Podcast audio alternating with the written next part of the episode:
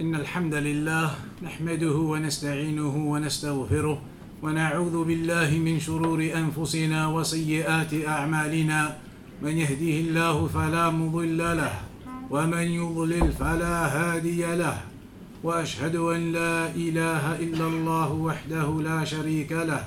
وأشهد أن محمدا عبده ورسوله. أما بعد So we welcome everyone to this gathering tonight, a blessed gathering, and we have with us our Sheikh Salim Bamihraz, Hafidahullah Ta'ala. So, without further ado, because you will all be acquainted with the Sheikh now over the conference at the weekend, and we'll begin inshallah straight into the topic. Uh, تفضل يا شيخ. السلام عليكم ورحمة الله وبركاته الحمد لله رب العالمين والصلاة والسلام على نبينا محمد وعلى آله وأصحابه أجمعين. أما بعد فنحمد الله تعالى العظيم رب العرش الكريم الذي يسر لنا زيارة إخواننا في هذا المسجد المبارك وهذه من نعم الله علينا أمة الإسلام. أننا نلتقي في في مثل هذه المجالس. نتذاكر أمر ديننا. لا نخرج عن قوله قول الله أو كلام رسول الله صلى الله عليه وسلم. تحفنا هذه بالمجالس هذه الملائكة. وأنعم بهذه المجالس. فنسأل الله تعالى أن يكتب لنا وإياكم السداد والتوفيق وأن يجعلنا من عباده الصالحين. كما تعلمون ولعله أعلن لكم أن درسنا سيكون في الحديث عن الدعوة السلفية. والدعوة السلفية. هذا الاسم مرادف لما يسمى بمنهج أهل السنة دعوة أهل السنة.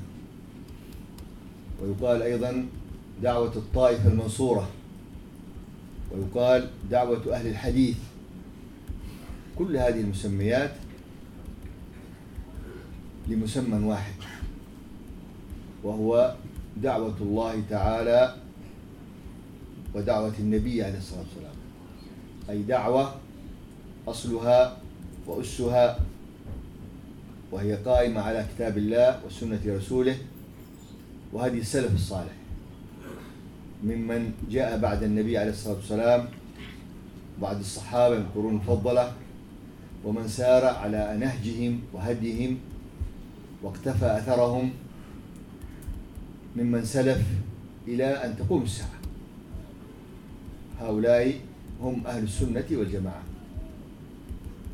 هم الطائفة المنصورة التي أخبر بها النبي عليه الصلاة والسلام. نحن لا نتسمى باسم من لدينا من لدنا ومن لدينا نحن لا. هذه مسميات كلها جاءت في الآثار. وفي كلام الرسول عليه الصلاة والسلام. فأنعم بمن ينتسبون إلى ما ثبت في القرآن والسنة. وينبغي علينا في مثل هذه المجالس إذا حضرنا أن نعي ما يقال. فإذا وعينا ما قيل لنا قامت علينا حجة. والحجة أننا نعمل بعد ذلك. طالما علمت أنك من دين أن من دينك من دين الإسلام من هدي النبي مما أنت عليه هذه السنة أن تفعل كذا تلتزم بكذا. وجب عليك بعدك العمل. لأن لا خير في علم لا يترتب عليه العمل وإنما ثمرة العلم العمل. فعوا ما عوا ما يقول ما يقال لكم. واحرصوا على فهم ما يقال. وإذا أشكل عليك شيء اسأل عن هذه المسألة. وشيخ أبو معاذ حفظه الله تعالى له دعوة طيبة في هذه البلاد كما علمنا وهو على مستوى من العلم. بارك الله في علمه. مرجع إليكم. كلما أشكل عليكم أمر من أمر الدين عقيدة معاملات سلوك تربية آداب قرآن تفسير غير ذلك ترجعون إليه. ويتضح لكم الأمر. فإذا اتضح الأمر وعلمتم المسألة من دين الله تعالى قامت عليكم الحجة فاعملوا بها. إذا عملتم حصل الخير العظيم. فنسأل الله أن يوفقكم وإيانا وأكم ثبتنا وإياكم على هذا الأمر العظيم تفضل يا أنس So the Sheikh began by saying that we are pleased that we've been able to come and meet with our brothers, and it's from the blessings of Allah subhanahu wa ta'ala that we're able to meet in these types of gatherings wherein we revise and we look over the affair of our religion. And we do not in these gatherings go outside of what Allah has said and what the Messenger has said. These gatherings are all based upon the statements of Allah subhanahu wa ta'ala and the statements of the Prophet sallallahu alaihi wasallam. And these gatherings, they are surrounded by the angels. So we ask Allah subhanahu wa ta'ala that He writes for us, that He blesses us with uprightness and success in benefiting from these gatherings and gaining from these gatherings. Then the Shaykh said, as it has been announced to you, our topic of discussion tonight is going to be around what is the Salafi da'wah. And this Salafi da'wah, a da'wah as-Salafiyah, that name, that term is synonymous to various other terms. The manhaj of Ahlus Sunnah, the da'wah of the, the saved sect, the successful party, uh, the people of hadith. You hear these terms in Arabic, At-Ta'ifatul Mansura, Ahlus Sunnah, Ahlul Hadith. All of these various terms are names for the one and the same thing. The da'wah that has come to us from Allah subhanahu wa ta'ala, the da'wah of the Prophet sallallahu alayhi wasallam, all of it which is derived from the book of Allah and the sunnah of the Prophet sallallahu alayhi wasallam and the methodology of the Salaf al-Salih. And that is the methodology that we strive upon. The Quran, the Sunnah, the Salaf al-Salih, and all of those who tread upon their methodology up until the hour is established. So all of these, they are Ahlus Sunnah wal Jama'ah. They are the saved sect. And we don't name ourselves with any name that we make up. Rather, these names, At-Ta'ifatul Mansura, Ahlus Sunnah, As-Salafiyun, all of this is derived from the narrations from the statements of the Prophet sallallahu alaihi wasallam. So glad tidings to the one who attributes or associates himself to that which has come from the Quran and the Sunnah. So, what is upon us now is that we take heed, focus, and understand what is being said. Because when we, or if we understand this now, about this manhaj, about this da'wah, we understand these affairs, then it becomes an evidence upon us. We have to then act upon it. So it is upon us, after gaining knowledge, to then act upon that knowledge. And there is no goodness in knowledge if you do not act upon that knowledge. What is built upon knowledge and the consequence of knowledge is the action. The fruits of the knowledge are the action. So strive to understand what is said. Strive to understand what is said and what will be said.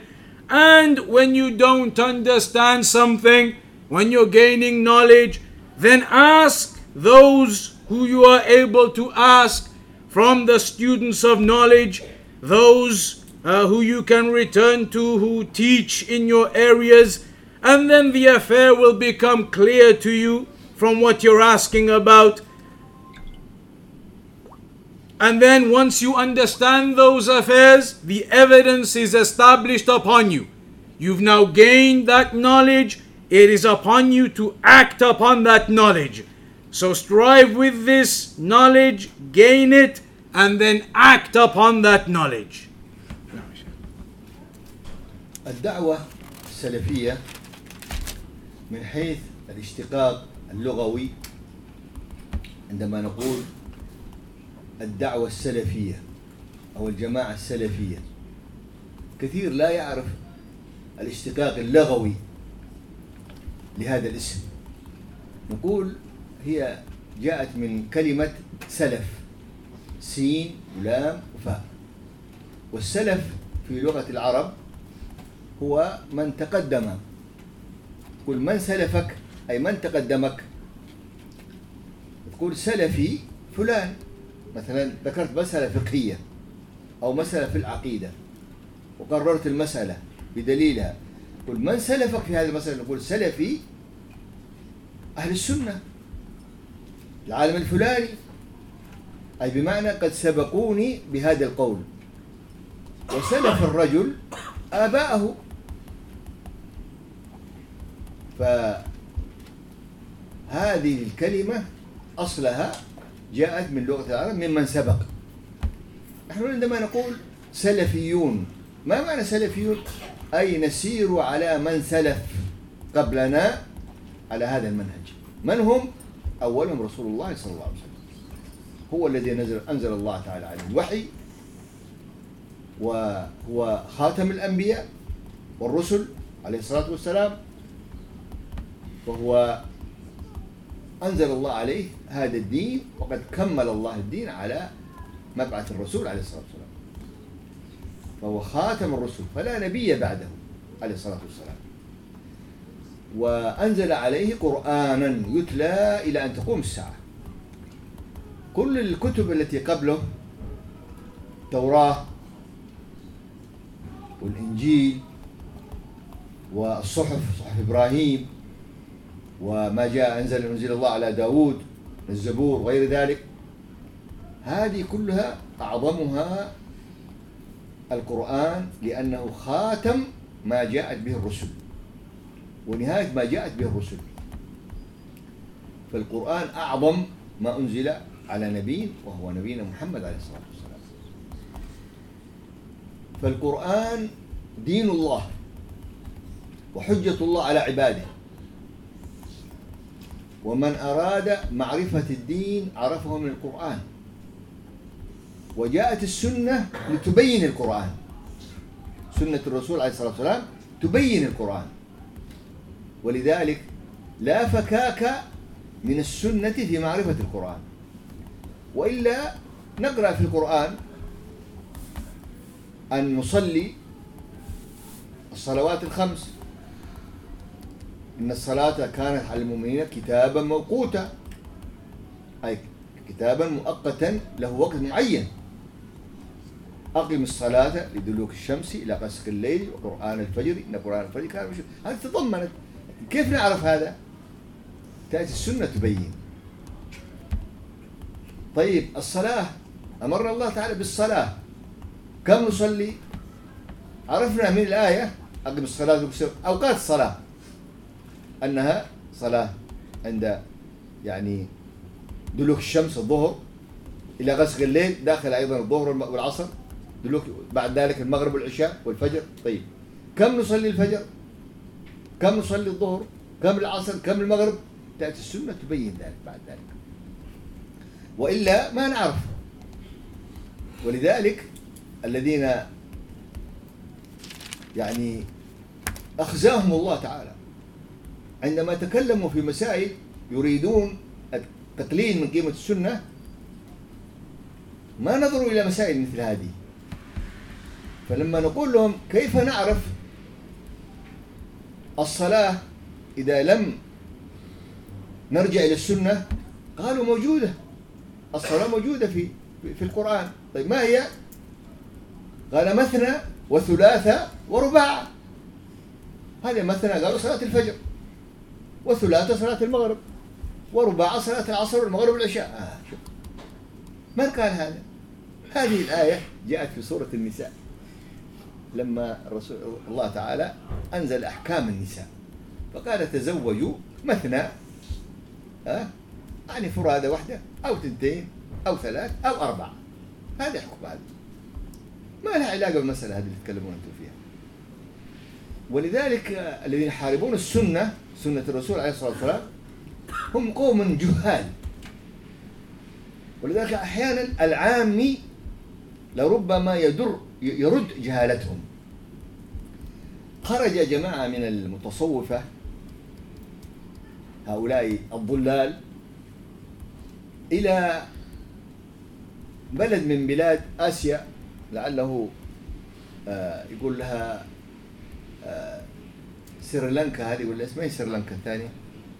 ماليزيا. يدعو إلى الله تعالى. فجاء إلى مسجد واحتشد فئام من الناس في المسجد هذا. وبدأ يتكلم في مسائل في العقيدة. وكان لا يحتج بشيء من الدلالات في السنة أبدا. ويقرر مسائل في التصوف. وفي عقيدة التصوف. فقام شاب ممن عنده شيء من العلم ولو أنه كان ضعيف قليل يعني. قال يا هذا لو سمحت عندي سؤال قبل أن تتعب نفسك تطول في في درسك هذا. حتى لا نكون في آخر الدرس نتعبك نكون أتعبناك. قال تفضل تفضل. قال أنتم تقولون أن أحاديث الآحاد تجاهت عن رسول الله وأكثر ما جاء في العقيدة وأيضا في في في السنة الأخرى حديث آحاد ما تقبلون أحاديث الآحاد؟ يقول ما تأخذون الأحاديث متواترة. قال نعم نقول هذا. قال أنت الآن تقرر مسائل في العقيدة وفي أمور في العبادات وما جيت بأحد معك. يتواتر في كلامه. معك؟ جبت خمس سبعة ثمانية عشرة. حتى إذا قلت قول نقول نسألهم واحد واحد. قالوا نعم كلامه صح. نأخذ به. أنت الآن أحد أحد. كيف نقبل كلامك إحنا؟ فأفهم قال لا, لا هو يعني المسألة شب ولا كلمة. إما تجيب سبعة معك تكون الثامن والتاسع أنت نقبل منك ولا قلت توكل على الله؟ توكل على الله شوف هذا منهج السنة. أنهم يحتجون على المخالف بالدلالة من أقواله. ها؟ وهم لا يعون هذه المسائل. وربما طالب صغير علم يستطيع أن يصل إلى هذه المسألة. لكنهم يعني إيش؟ يريدون أن يعني يعموا العوام. ولكن الله تعالى يجعل في بصيرة المسلم ما يخرج من هذه المسائل. فمنهج أهل السنة قائم على أصول عظيمة الأصل كتاب الله وسنة رسوله صلى الله عليه وسلم وأقوال السلف من بعدهم أقوال الصحابة. خير من سمع القرآن وتعلم القرآن من خير معلم وهو رسول الله صلى الله عليه وسلم. وخير من سمع السنة وعرفها وجاء بعدهم أيضا علماء بعد ذلك عرفوا ذلك ودونوا بعد ذلك. كل هؤلاء سلفنا هؤلاء كلهم سبقونا. هم خير من عبد الله تعالى الرسول والصحابة ومن جاء بعده ونحن نسير على هذا الدرب. فهذه السلفية من حيث المعنى ومن حيث الأصل والأصول التي سنتكلم عنها في بعض من الحديث هذا كلها أصول جاءت عن السلف. لسنا بمبتدعين فيها ولا مبتكرين وإنما نسير على منهج أولئك.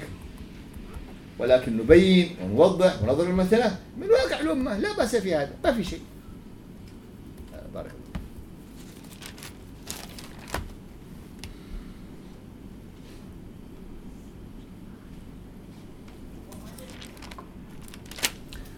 So then the Shaykh he said, in order to understand this topic of ad-da'wa as-salafiyyah, the Salafi da'wah, what it is, we'll begin by explaining the root derivation of the word Salafi, Salafiyya. What is the root derivation of this particular word? Where does it come from linguistically? Because many people, the Shaykh said, don't understand what the word Salafi means in its root meaning, where it comes from linguistically. So, this particular word, Salafi, a Salafiyya, comes from Salaf, and that is the one who has preceded you, the one who has come before you.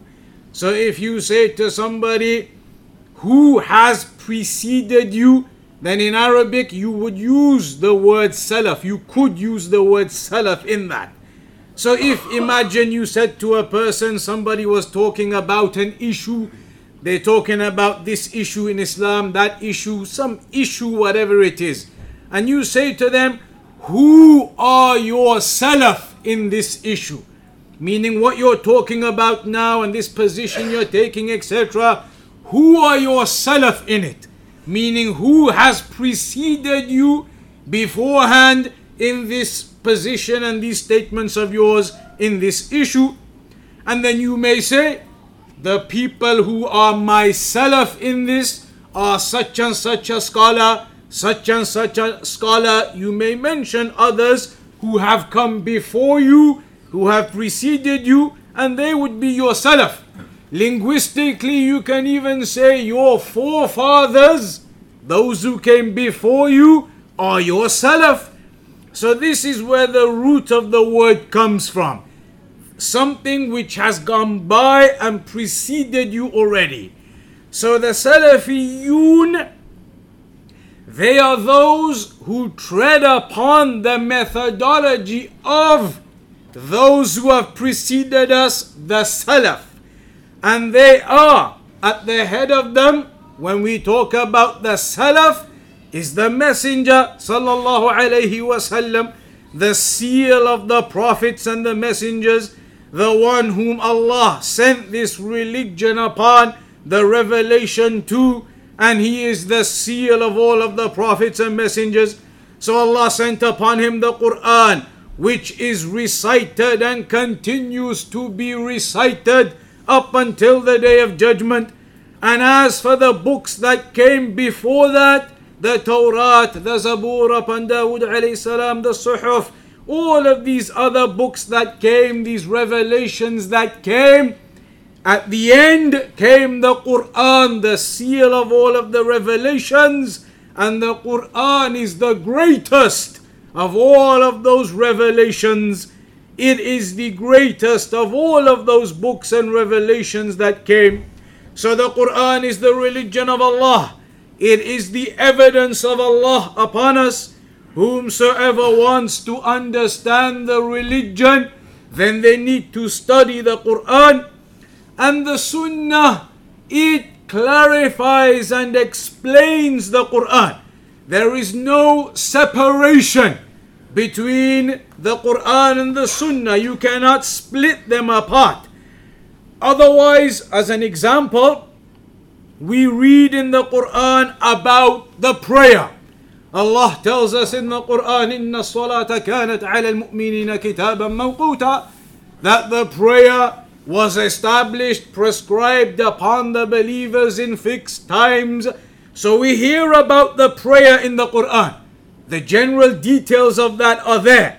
But then, when you want to break it down, how much do we pray? How do we pray? What do we pray? The details of all of those affairs are then clarified in the Sunnah. So the Sunnah goes alongside the Quran in clarifying and expanding upon and explaining those details. Otherwise, in the Quran, we simply know about the commandment of the prayer, we know about the generality of the timings, but the details they are then found in the Sunnah. Hence, this connection that cannot be broken between the Quran and the Sunnah. As for those who have been degraded by Allah, those who belittle these affairs, and if you were to ask them about these issues, then they give answers that are incorrect and misguided. Those who wish to belittle the affair of the Sunnah, if you ask them about this issue as an example, they may say to you in terms of the prayers, quote the ayah from Surah An-Nisa where Allah is talking about marriage that you can marry in twos or threes or fours. They may quote this to you saying that this is the prayer. There are prayers that are in twos like the Fajr, prayers that are in threes like the Maghrib, prayers that are fours like the, the Dhuhr and Asr, etc. But this ayah has no connection to that affair. This is their misguidance, their lack of understanding because of their negligence of the sunnah. That has nothing to do with it. So these individuals who fight against the sunnah, belittle the sunnah and do not give it its importance, sometimes even a commoner may come along and be able to refute one of them.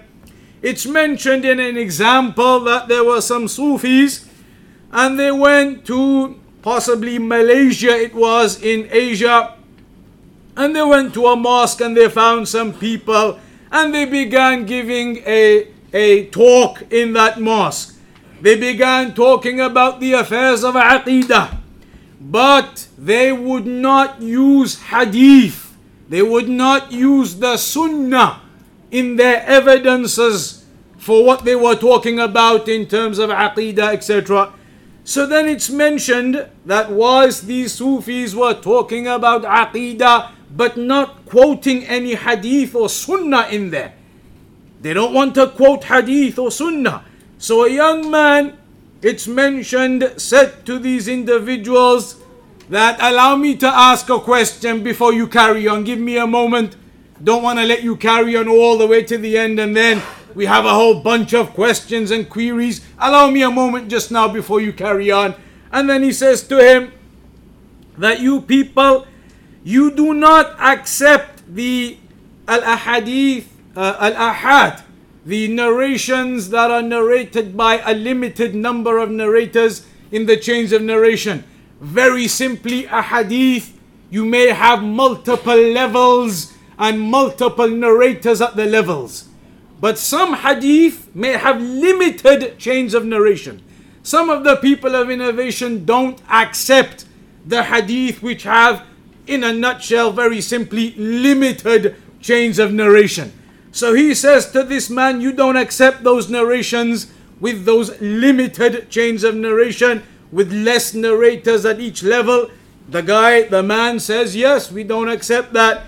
So then the boy says to him, Well, in that case, if you only take the mutawatir, you don't take the ahad, then you and everything you're saying right now, you are considered ahad.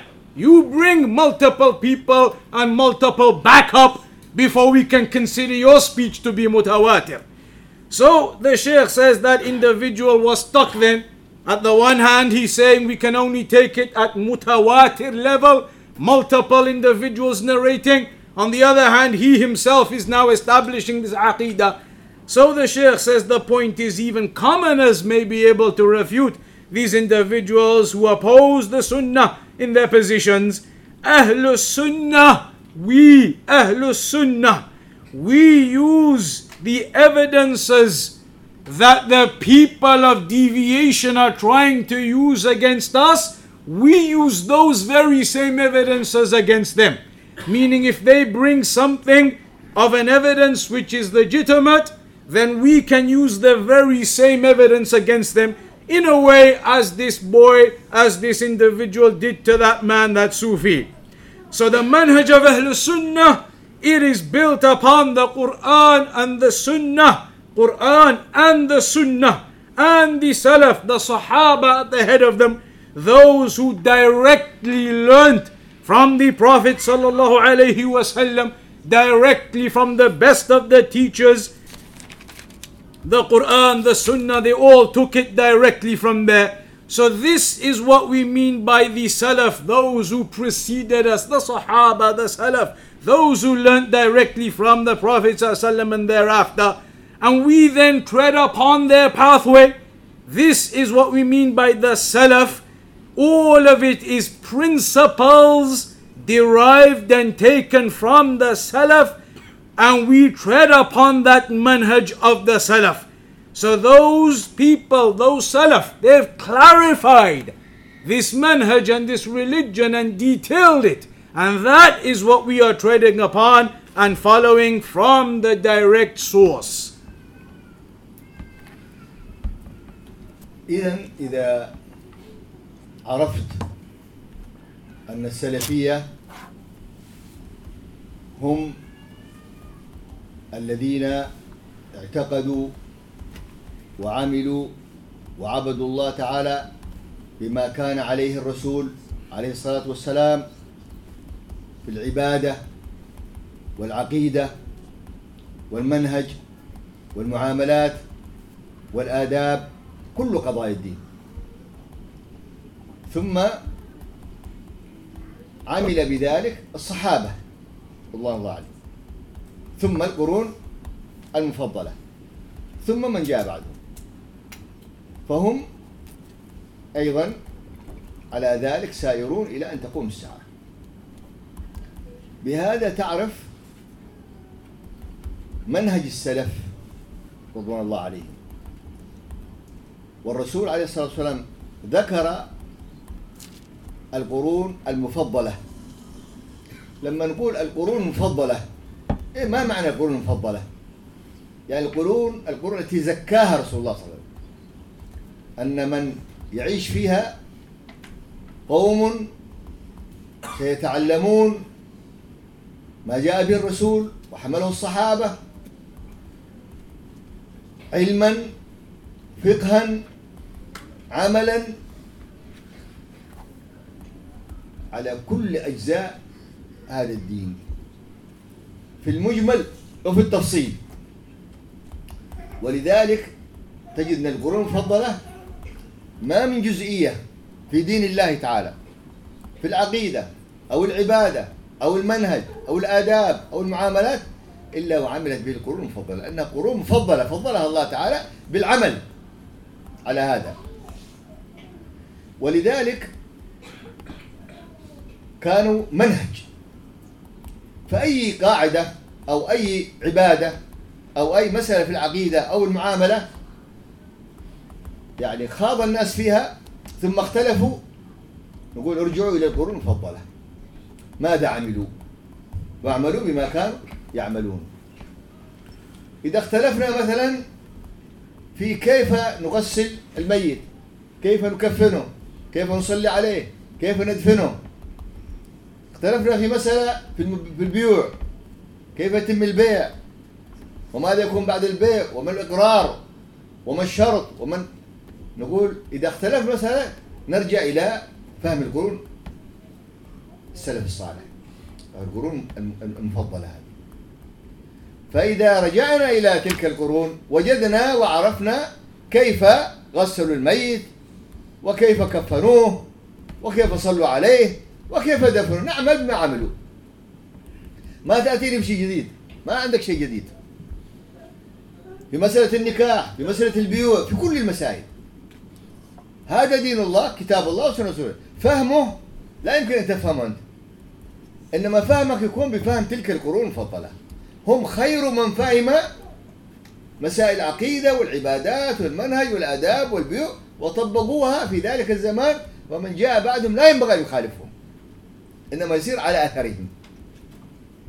ومن خالفهم أو جاء بما لم يكونوا عليه فهذا مرفوض منبوذ.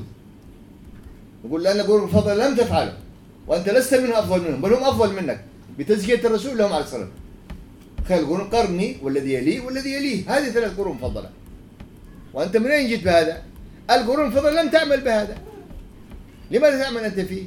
إذا أنت تكون هنا وقعت في البدعة. أنك خالفت القرون المفضلة إذا المبتدع هو من خالف ما عليه القرون المفضلة ولأن القرون المفضلة لم تخالف ما جاء به الصحابة ولو الصحابة لم يخالفوا ما جاء به الرسول عليه الصلاة والسلام. هذه قاعدة عظيمة ينبغي أن يضبطها المسلم السني السلفي من أهل السنة والجماعة. ولذلك نقول أن السلفيون هم أهل السنة والجماعة. نقول جماعة لأنهم مجتمعون ليسوا متفرقون. لم يتفرقوا ولن يتفرقوا لأن اللي يجمعهم النبي عليه الصلاة والسلام والصحابة يجمعهم الرسول. والذين بعدهم يجمعون الصحابة وهكذا. فهم مجتمعون على دين الله ليسوا متفرقين. إذا قال العالم مسألة وأفتى بها في شرق الأرض وجئت إلى غرب الأرض إلى عالم أهل السنة سألته سيفتك نفس في الفتوى. ما دليل؟ نفس الدليل هناك تجد الدليل هناك. شمالها جنوبها حيث ما تذهب. تعجب تقول هؤلاء عندهم اتصالات ولا عندهم اتصالات ولا شيء. قبل هذه الاتصالات وقبل هذه الجوالات. يفتون بفتوى واحدة. كأنهم حاضرون في موقع في موضع واحد. ليه ماذا؟ لأن المرجع واحد. الأصل منبع واحد. لا خلاف. إذا أهل السنة وهم أهل جماعة. سنة والجماعة مجتمعون. ثم نقول أهل السنة بمعنى أنهم يسيرون على سنة الرسول عليه الصلاة والسلام. وعلى سنن الهدى. والرسول خلقه القرآن عليه الصلاة والسلام. وهو الذي أنزل عليه القرآن وطبقه حرفا بحرف. كان رسول الله عليه الصلاة والسلام حياته القرآن صلاته القرآن عباداته القرآن معاملاته كلها في القرآن تجدها وهكذا الصحابة من بعده. فهم مجتمعون على أصول وعلى سنة. فهم سموا أهل سنة لأنهم أهل سنة يعملون بسنة الرسول والهدى مجتمعون لأنهم جماعة مجتمعون. ولذلك من بعدهم ليسوا مجتمعين متفرقون. الأشاعرة متفرقون المعتزلة متفرقون الروافض كل الملل هذه. بل يت- يتصارعون ويتحاربون ويتناطحون. يعني بعض الفرق تصل إلى مئات وأكثر. هذا ينبذ هذا وهذا يتفرع من هذا وهذا الخوارج يخبر الرسول عليه الصلاة والسلام عنهم قال كلما قطع قرن خرج قرن. كلما قطع قرن خرج قرن. حتى يخرج ماذا؟ في إعراضهم الدجال. الدجال من الخوارج هو لم يأتي بعد. ولذلك تسمع الآن قاعدة داعش عارف إيش؟ أسماء. كلهم قرون بالتالي. كلهم على منهج واحد. تكفير وقتل سفك دماء. يحبون يشوفوا الدماء. هذا محل تفرقهم. لو كانوا مجتمعون لما حصل منهم هذا. لكنهم تفرقوا وكل منهم يطبق الدين على هواه. ولذلك حرفوا كتاب الله. حرفوا سنة الرسول عليه الصلاة والسلام. لما يأتي منهم هذا الخارجي يقتل يعني يقول أحدهم هداه الله تعالى.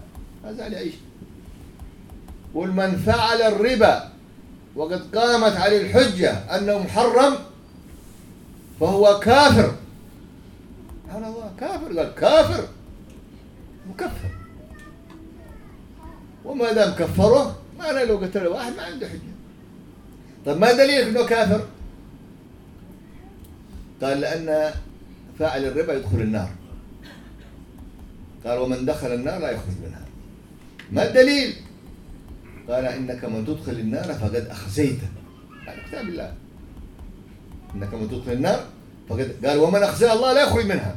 سبحان الله. وحديث الرسول. كفر دون كفر ظلم دون ظلم. ها؟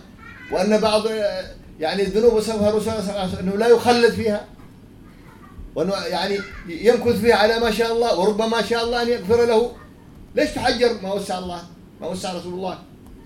فأدلتهم يقول من القرآن لكنها بدون فهم السلف الصالح بفهم الخلف أصحاب الأهواء. هذا لا ينبغي. الله تعالى يقول في الكتاب العزيز في حق مسلم وكافر مشرك آيات. فينبغي أن ننقاد هذه الآيات إن الله لا يغفر أن يشرك به ويغفر ما دون ذلك. من هو ما دون ذلك؟ هذا المرابي. هذا يتوب تاب الله عليه. ولم يتوب مات عليه ماذا يفعل به؟ يعذب على قدر ما كان من جرم وكبيرة ثم يقول إلى الجنة مسلم مات على التوحيد. ما نكفر نحن. وهكذا يكفرون كل صاحب ذنب. بتهمة أنه إذا فعل الذنب من الكبيرة فهو كافر وأنه لأن هذا الذنب يدخل النار ومن يدخل الله النار ما يخرجه. يتألهون على الله تعالى. ويأتي بعضهم هكذا من المعتزلة وغيره وقالوا دون يعني بين المنزلتين لا هو كافر ولا مسلم لا مسلم ولا كافر. كيف طيب؟ يعني ضلالات. ثم هم يكفرون بعضهم البعض. ولربما كفر المسلم وشدوا على المسلم وغير المسلم يكونون هينين لينين معه لما جاء الخوارج في ذلك الزمان الأول أول ما بدأوا جاءوا إلى صحابي. ابن صحابي ابن صحابي نعم. و عرضوا عليه ما عندهم. قال لا أنا ما أؤمن بهذا. أنا أؤمن بما جاء به الرسول أصل أبي كان الصحابة. فكفروه وبدأوا بزوجته بقروا بطنها كانت حامل. وأخرجوا الطفل وذبحوه وذبحوا أبيه. فعلوا هذا بهذا ابن الصحابي. ثم بعد ما انتهوا ذهبوا إلى ظل شجرة وجلسوا. ونزلت بعض الثمار فقام أحدهم أخذها قال لا تأخذ لا تأكلها. هذا مال مسلم. ها؟ ما يجوز لك تأكلها. ومرة كلب واحد ضرب قال لا هذا مال ذمي. ما شاء الله. يعني هذه حرام تاكلها. وهذا حرام حق ذمي. وذاك المسلم ابن الصحابي اللي بقرت وذبحت وسويت فيه ما فعلوا هذا. تناقضات عجيبة. لأن الدين دين العقل عندهم. ودين أخذ الآيات بهواهم. فنسأل الله السلامة والعافية نعم تفضل يا وكان صحابي ابن صحابي ابن صحابي أيوه لا هو ابن صحابي بس أنا صحابي. اسم الصحابي رد عليه إن شاء الله آه وين وليد؟ وليد وين؟ ها؟ وين الإخوان اللي معي؟ So then the Shaykh he said, if you then understand now that the Salafiyun, they are therefore those who have the aqidah, they have that correct aqidah based upon the Quran and the Sunnah and the Salaf, and they act upon that and they worship Allah subhanahu wa ta'ala upon that, upon the way that the Prophet sallallahu alaihi wasallam was upon. And that is in all of the affairs, in their worship, in their aqidah, in their interaction and dealings with the people, in the mannerisms, in all of the affairs of the religion. It is based upon that methodology of the Salaf. That is the Salafiyun. And then we can also say that the Salaf, the Sahaba the head of them, they were at the they were from the Al-Qurun Al-Mufaddalah, the the the righteous generations, the virtuous generations. And that is what the Salaf are known as uh, Al-Qurun Al-Mufaddalah, those virtuous early generations. And the Prophet ﷺ, he is the one who mentioned that those early generations are those virtuous ones, that they have that virtue. And who are they exactly? They are the ones whom the Prophet ﷺ gave that tazkiyah to. He is the one who praised them upon that, that they are the virtuous generations from the Sahaba and those early generations. So, there were amongst them in those early generations who studied and they learnt their knowledge, their fiqh, their actions, all of the affairs of the religion generally and in detail from the direct sources from the Prophet. And so those early generations they learnt all of their aspects of the religion from that initial source. And so Allah subhanahu wa ta'ala gave them that rank and status and virtue because of their action, that they acted upon that knowledge that they had gained. And that is why they were upon the correct manhaj. They learnt directly from the Prophet and they acted upon that, and so they had that virtue. So now, any issue that we may differ over, that the people may differ over, whatever that issue may be, then we say return back to those early generations.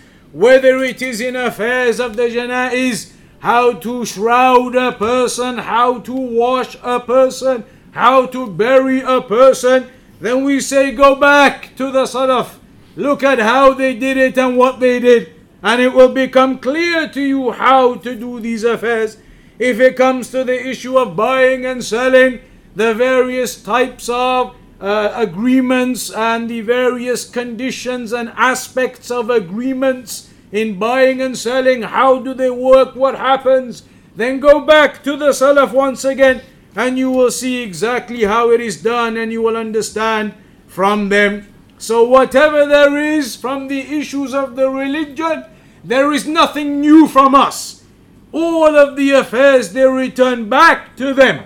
They return back to the early generations, those Salaf at the head of them, the Prophet sallallahu alaihi wasallam. Those who come after them, then we simply tread upon the path of those early Salaf and we do not oppose them. Anybody who opposes their way, then that person is rejected. We do not accept his way, we do not accept his position and statements if they are opposing the understanding of the Salaf in a matter. So those Salaf, they were the best of the generations by the tazkiyah the recommendation and the praise of the Messenger sallallahu alaihi wasallam for them. And so whomsoever now opposes them, opposes those early generations, the righteous generations, the virtuous generations, then that person is going to fall into bid'ah. Because if you oppose the Salaf and you oppose those virtuous generations, then you are opposing that correct and righteous, upright methodology which has been taken from the Prophet. And so you would end up in bid'ah if you are opposing them.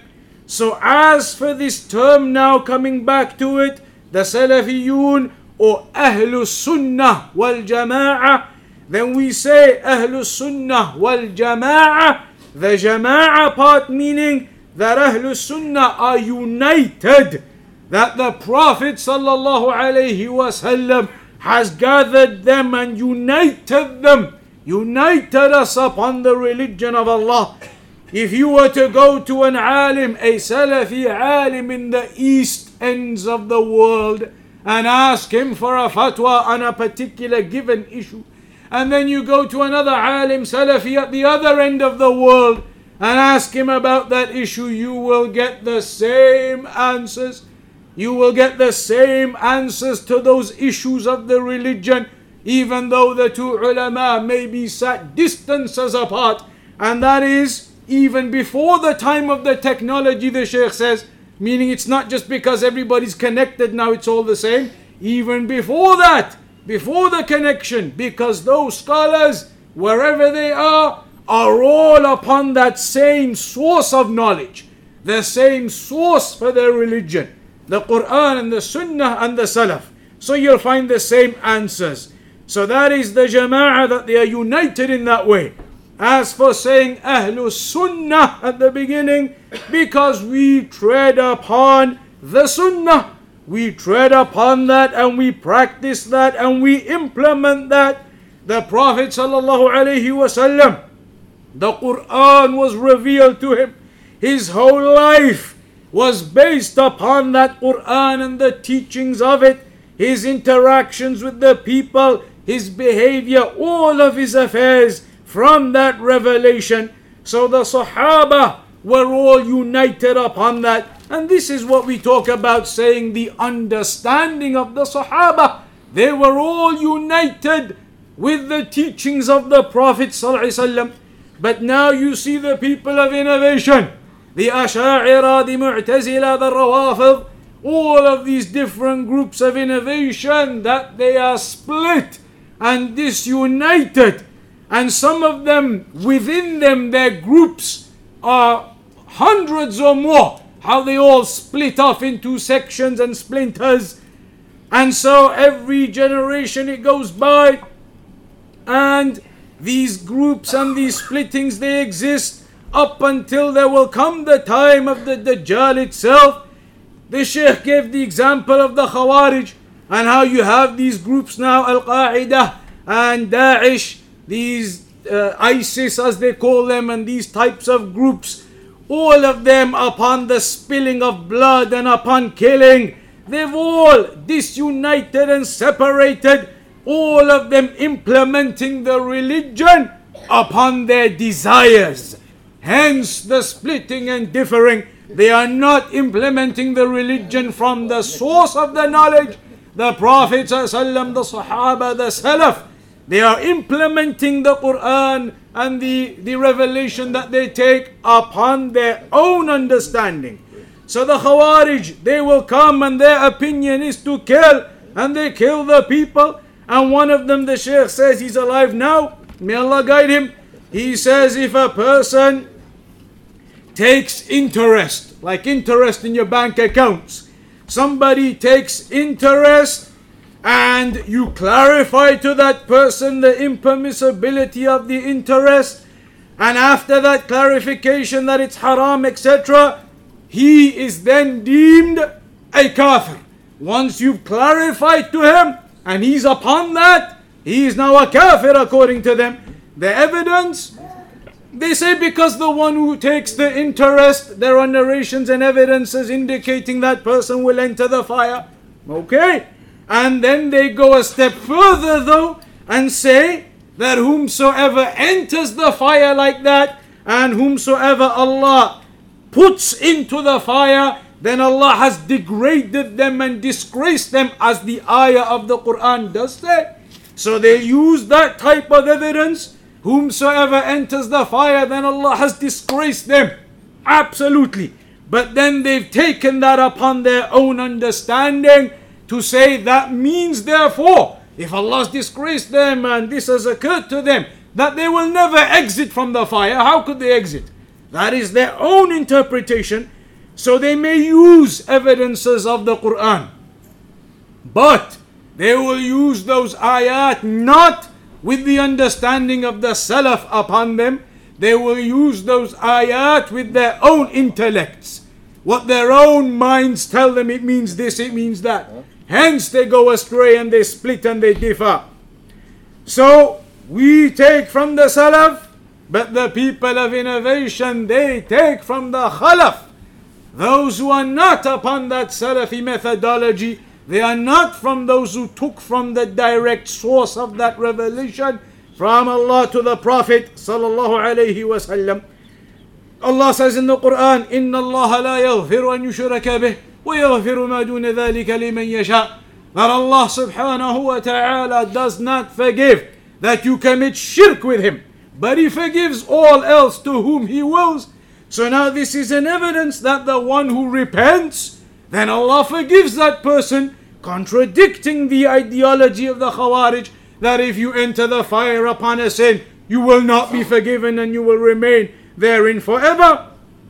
So they say that person will not exit, but the reality is, as Ahlul Sunnah say, a person may enter the fire, he may have done sins, but that individual, if he died upon Tawheed, then in the end he will exit from the fire and be entered into paradise. But the Khawarij, upon their misguidance, they say he does not exit because they do not take from the Salaf, they take from their own intellects, their ahwa, their own desires.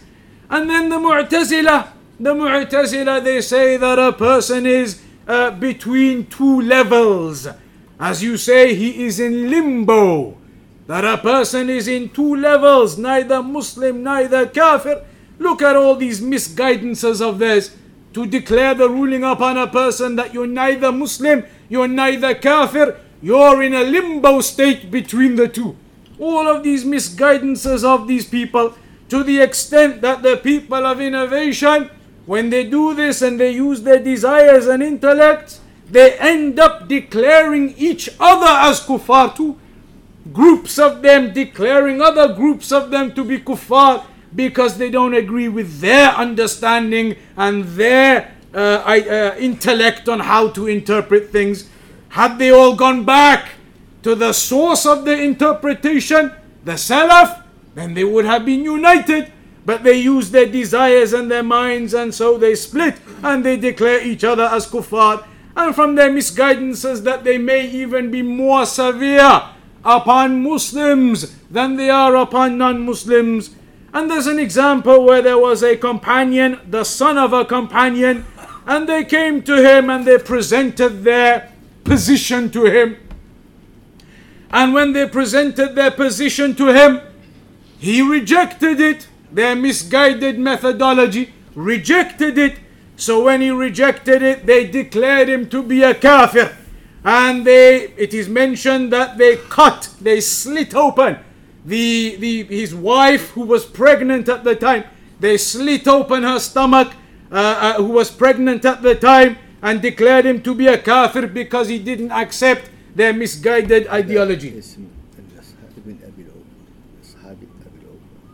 Abu al-Awfa وهو Ibn Abi al-Awfa. So he was Ibn Abi al-Awfa.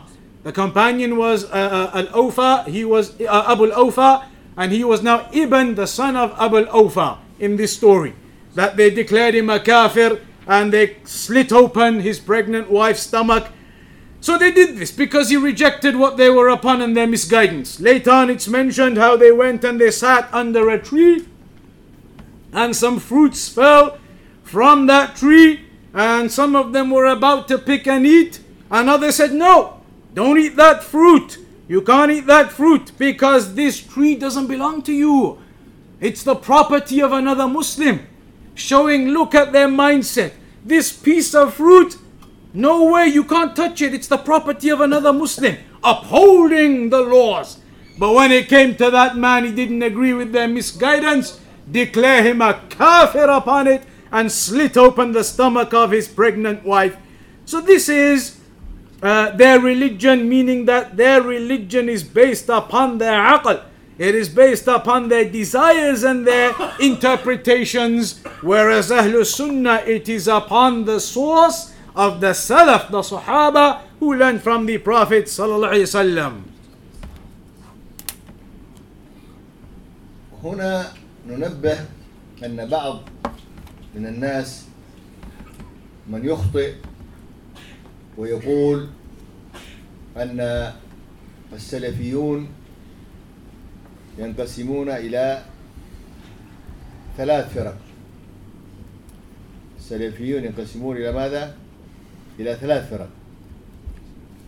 هذا كلام غير صحيح. السلفيون هم فرقة واحدة.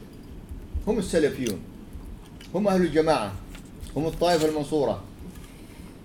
إنما التفرق عند الملل الأخرى. وعندما يسأل من هم هؤلاء يقول السلفيون في عندنا سلفيون وأشعريون وماتريديون وهؤلاء كلهم قال أهل السنة. لا هذا ما مو صحيح. السلفيون هم أهل السنة.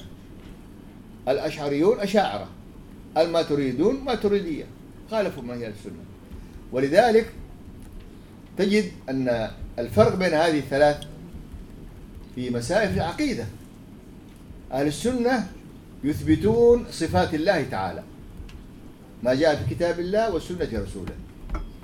لله وجه لله يد بل يدان لله قدم لله ساق لله صفات الله تعالى التي جاءت في القرآن والسنة يثبتونها على ظاهرها. ولا ولا يكيفون. كيف هي؟ الله أعلم. الله استوى على عرشه قال نعم استوى على عرشه. طيب كيف سوى الاستواء معلوم؟ والكيف مجهول؟ والاستواء نعلم إيش معناه في لغة العرب. استواء على وصعد وارتفع هذه معنى استواء كيف؟ الله أعلم. اذا نحن نقر بالاستواء. جاء في القرآن وجاء في السنة. الكيفية هذه مسألة ما نعلمها. ونرد الأمر إلى الله تعالى. هو أعلم. به والسؤال عنه عن كيف هذه بدعة. ما يقولها إلا واحد مبتدع. وكثير مسائل الصفات. هل الله ينزل؟ نقول نعم ينزل في الثلث الأخير من الليل نزول يليق به. سبحانه وتعالى. كيف الله أعلم؟ لماذا ما تقول نحن؟ عقولنا ما تصل إلى هذا. ما قال لنا رسول الله كيف؟ ما أخبر الله عن نفسه كيف؟ وهكذا. هؤلاء الأشاعرة والماتريدية ما يثبتون صفات الله. يقولوا لا ما ينزل. ليس له ليس له كذا. ليه؟ يعني كأنهم يريدون يعني أن يعظمون الله تعالى. كل هذه اليد للمخلوقات. طيب هو قال عن نفسه. إذا هنا فارق عظيم. نحن نؤمن بما جاء في القرآن وما جاء في السنة. وهؤلاء يردون ما جاء في القرآن والسنة. ده الفرق عظيم بينه وبينهم. فلا تقول أن أهل السنة هم السلفيون والأشاعرة والماتريدية. لا هذا غير صحيح. طيب إذا عرفنا هذا إذا نحن عرفنا من هم أهل السنة والجماعة من هم السلفيون من هم الطائفة المنصورة؟ عرفنا هذا. الحمد لله. طيب نقول أيضا مسألة أخرى. من هو السني بعبارة أخف؟ السني من هو؟ نقول السني هذا اللفظ إنما يطلق على الشخص الذي التزم معتقد أهل السنة والجماعة المدون في كتبهم ولم يخرج عنه قيد أمله إذا أنت سني؟ تقول نعم أنا سني. كيف سني أنت؟ يقول أنا لا أخالف.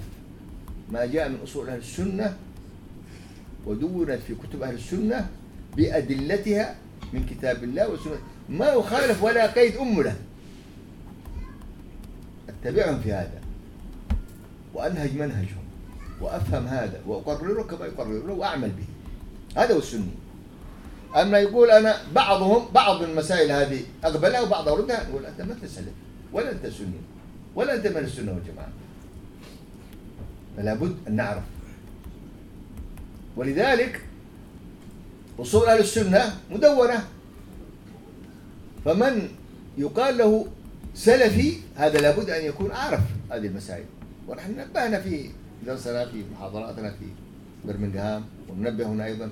نذكر الآن هنا عندنا أصول السنة واحد واحد. الذي يستطيع في هذا المجلس. لا بد من ضبط هذه الأصول. ومعرفة كل أصل معناه ودليله. وما قال العلماء فيه وآثارهم فيه وكتبهم فيه. حتى تكون سلفي وسني معنى قلبا وقالبا. لفظا ومعنى. فلا بد من ذلك. طيب. بعض الناس يقولون أن السلفية هذه متعلقة بالعبادات بس ما لها دخل في المعاملات. من قال هذا؟ هذا الضلال يقولون. ولذلك سئل الشيخ ربيع علامة حفظه الله تعالى.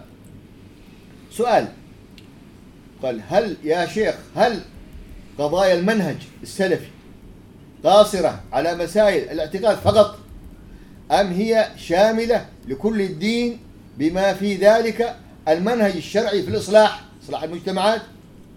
اسمع جواب الشيخ. لأن هذا اللي يدندن بها الفرق الضالة. قال مسائل الإصلاح هذه ما لهم في شيء سلفية. قال الشيخ رحمه الله حفظه الله تعالى ورحمه الله أيضا. فإن المنهج السلفي إن المنهج السلفي شامل للعقائد والمناهج أو للعقيدة والمنهج الذي جاء به محمد عليه الصلاة والسلام فيشمل العقائد والعبادات والمعاملات والسياسة والاقتصاد وكل سبل الحياة بما في ذلك المنهج السائر في الإصلاح أي إصلاح المجتمعات. ولا يجوز الخروج عن هذا المنهج في أي مجال وبأي حال من الأحوال. والقائلون من المبتدعين وبعض الأحزاب أنا سلفي عقيدة ومعتقد خلافا. خلافه يقول أنا سلفي عقيدة ومعتقد. ثم يخالف تنظيما منهجا مغالط للنفس والعبادة والعباد للنفس والعباد.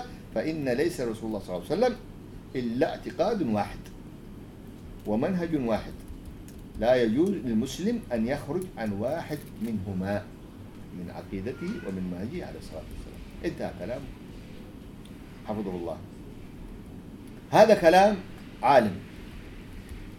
وهذه عقيدة أهل السنة. وهذا منهجهم. أن السلفية عقيدة وعبادة ومعاملة. ومنهج إصلاح للمجتمع. وأما قول هؤلاء الذين يفرقون هذا قول باطل مردود على قائده. إذن الأدلة على صحة النسبة إلى السلفية كمنهج وعقيدة وتسميتهم كذلك فهم أهل السنة والجماعة ومن أسمائهم كما قلنا أهل الحديث أهل السنة والجماعة السلفيون أتباع السلف قال تعالى ومن يشاقق الرسول من بعد ما تبين له الهدى ويتبع غير سبيل المؤمنين. هذه آية تدل اتبع غير سبيل أي سلف. فأنت تتبع سبيل المؤمنين الذي قبلك. من هم الذي قبلك؟ أقول التي قبلك والتي إلى رسول الله صلى الله عليه وسلم. هؤلاء يقول التي قبلك. أنت تتبعهم. لا تأتي بجديد. ومن يشاق الرسول الرسول هو الذي جاء بالدين هذا. ويتبع ثم بعد غير سبيل المؤمنين. والمؤمنين هم الصحابة من بعد الرسول. ومن بعد القرون المفضلة ومن بعده ومن بعد هذا. يشاق وينازعهم في هذا. أنت تنازع. سلفك الذين هم آباءكم هم الذين على هذا الدين قبل. تريد أن تأتي بدين آخر جديد؟ هذا ما ليس مستحيل. إذا أنت لا أصل لك. ولا أصلك ترجع إليه حتى تقول أنا أنتسب إلى هؤلاء. أنت من نبيك محمد صلى الله عليه وسلم. ومن الصحابة الذين جاءوا إلى الدين هم الصحابة رضي الله عليهم الذين كانوا حول الرسول. ومن حمل الدين من بعد القرون المفضلة ومن عمل هكذا إذا أنت متصل بسلسلة. فلا تأتي تقطع هذه السلسلة في موضع بضلال منك. ينبغي التنبه لهذه المسألة. طيب عندنا أصول أهل السنة. أصول الدعوة السلفية تقوم على ثلاث أصول عظيمة. الدعوة السلفية تقوم على ثلاث أصول عظيمة. الأصل الأول إخلاص العبادة لله سبحانه وتعالى. هذا جانب عبودي عبادة إخلاص العبادة لله تعالى. والإخلاص شرط من شروط العبادة. كل عبادة تعبد الله تعالى بها لا تخلص له فهي محبطة لا قيمة لها. لأن هذا شرك. والله تعالى يقول في الحديث القدسي من أشرك معي غيري تركته وشركه أنا أغنى الشركاء.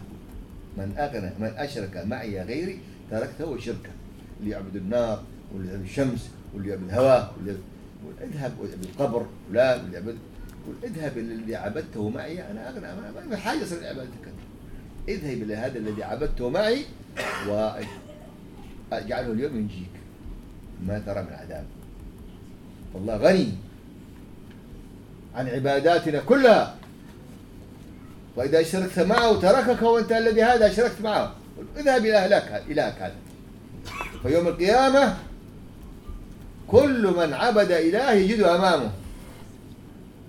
يقول هذا النار هذا الشمس عبد الشمس إلى جهنم وهو يروح معاه واللي عبد هبل يروح معاه واللي عبد القبر واللي عبد فلان الولي الفلاني يروح معاه كلهم يريدون على جهنم.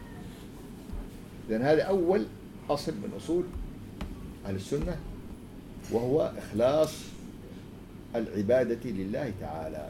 الأصل الثاني لزوم الجماعة والسنة والطاعة. لزوم الجماعة تلزم جماعة مع سنة وطاعة لما حملوه من هذه الأصول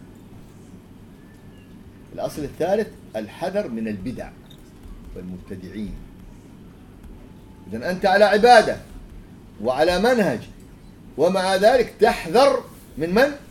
من المبتدعة لأن المبتدعة يناقضون يخلون في العبادة ويخلون في المنهج. فهؤلاء ليسوا من أهل السنة. ومع نحن ما نكفرهم. أمر من الله تعالى. ولكن نقول أنتم عندكم خطأ في العبادة خطأ في المعتقد خطأ أيضا في المنهج. أنتم تستحدثون في دين الله تعالى كل يوم؟ شيء ليس منه هذا اللي تعملونه الآن من زيارات ومن موالد ومن أمور كلها ليست من الدين. ورسول من أحدث في أمرنا هذا. أمرنا هذا يعني دين الله.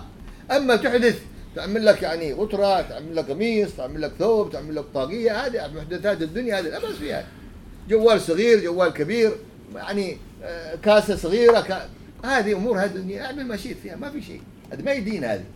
ما تعبد الله تعالى بقارون ولا بما ولا بما. افعل ما شئت. هذه محدثات ليس فيها لكن المحدثات في الدين من أحدث في أمرنا هذا أي ديننا هذا ما ليس منه أي لم يكن على الرسول ولا الذين ساروا على بعده واستحدثه برأي أو قول أو اتباع شيخ هذا مبتدع في دين الله. والمبتدع يخشى عليه أن يضل إلى أن يصل إلى النار مخلدا إلى أن يكفر نسأل الله السلامة والعافية لكنه في بداية انحرف. فالانحراف هذه درجات. فلربما قاده إلى شرك وربما دون ذلك. وهو تحت مشيئة الله تعالى. ما نقول إنه خالف الله ولا نقول إنه كافر. لكن أحدث في دين الله. ولذلك جاء في حوض النبي عليه الصلاة والسلام أن حوض النبي ترد عليه أمته.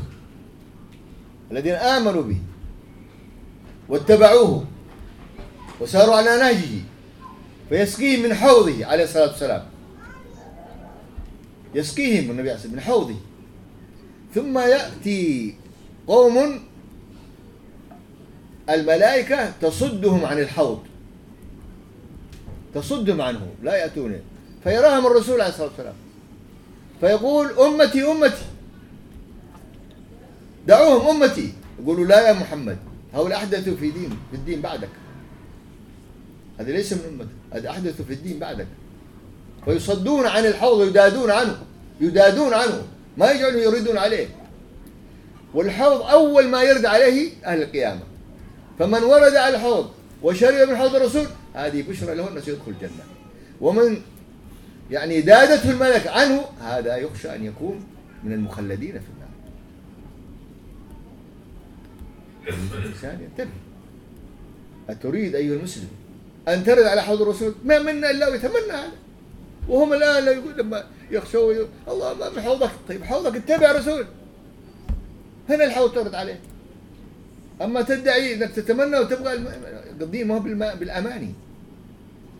من قال ما انام أنا قال أنا في أمنيتي أن أصلي أربع ركعات العشاء ولكني متعب سأنام خلاص الأمنية تؤدينا. يصل هذا. ما يصلح هذا. لابد من نية وعمل. يقول أنا يعني أنوي الحج. خلاص نية تذهب تطوف وتسعى هي نية ده ما عملها. النية عمل لابد فهذه أصول أهل السنة في في الإيش؟ في, في الأساس. كل الأصول الباقية تنبعث من هذه. عقيدة منهج عدم بدعة. سيأتي معنا إن شاء الله تفصيل أصول أخرى إن شاء الله. تريد تشوف كلام الشيخ ربيع؟ نعم.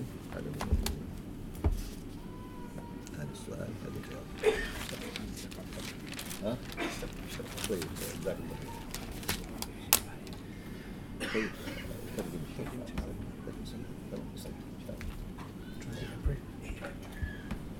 تترجم الان ثم تصلي احسن يؤذن من؟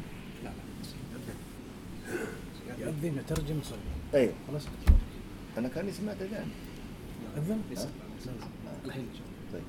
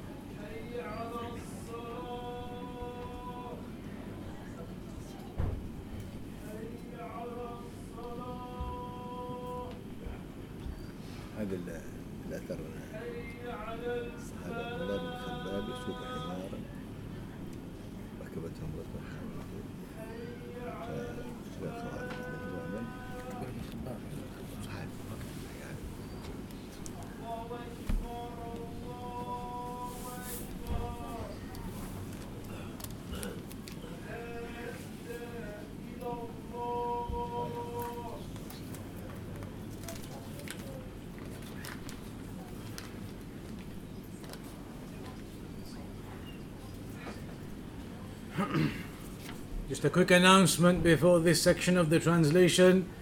There's a car which needs to be parked in a better way. It is incorrectly parked, it needs to be sorted out.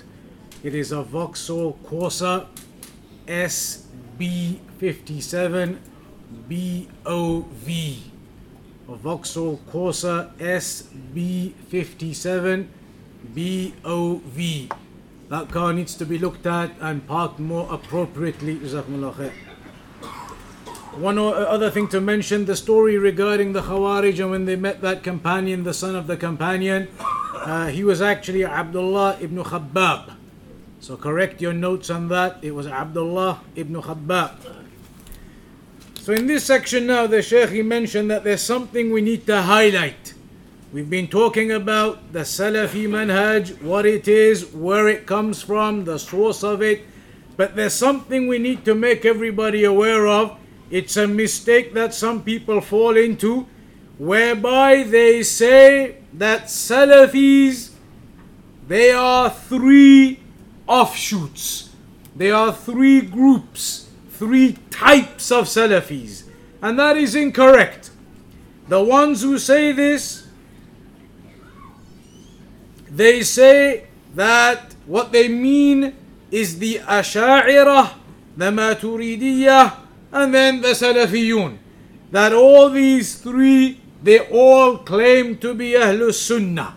So they say the Salafis are these three different groups, whereas we know the Salafis are one united uh, entity, Ahlus Sunnah wal Jama'ah. It is the people of innovation. Their groups and sects they split and differed.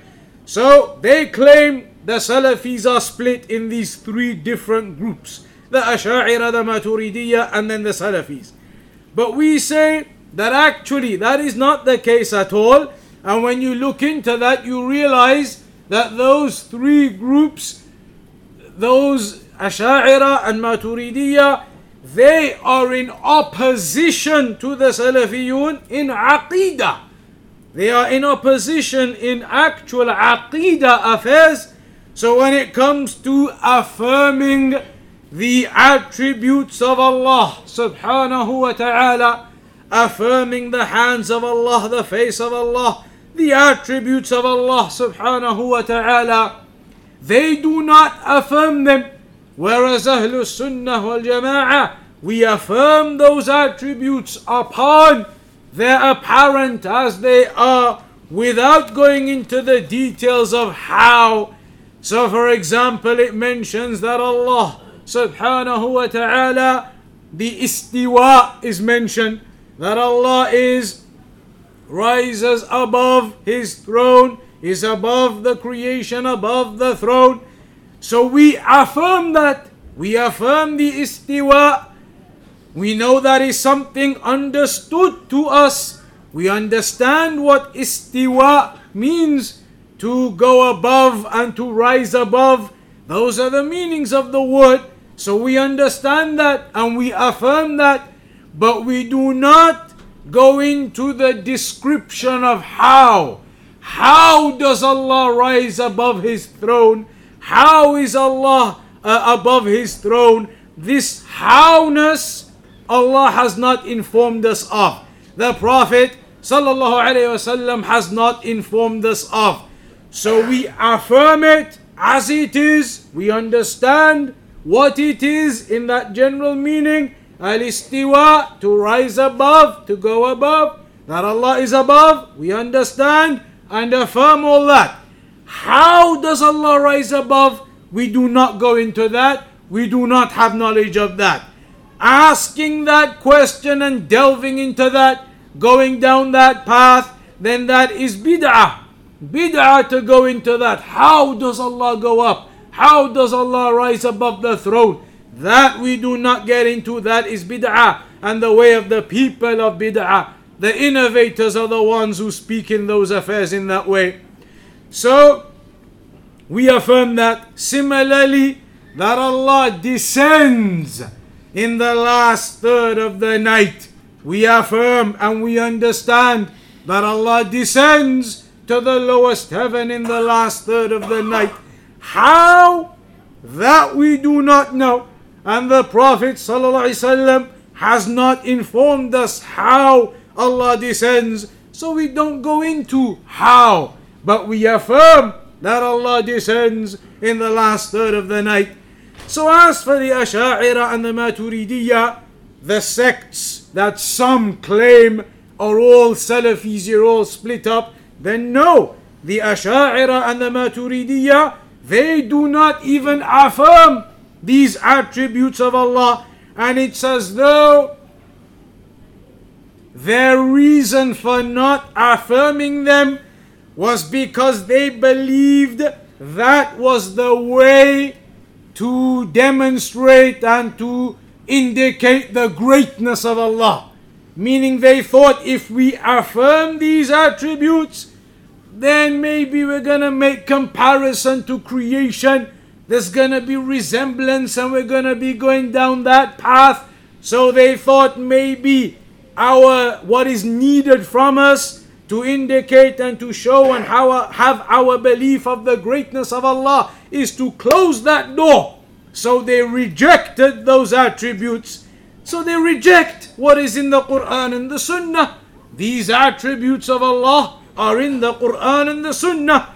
So do not say that the Salafiyun or Ahlul Sunnah, there are three groups of them, three sects of them. The Asha'ira are not from them the Maturidiyya are not from them.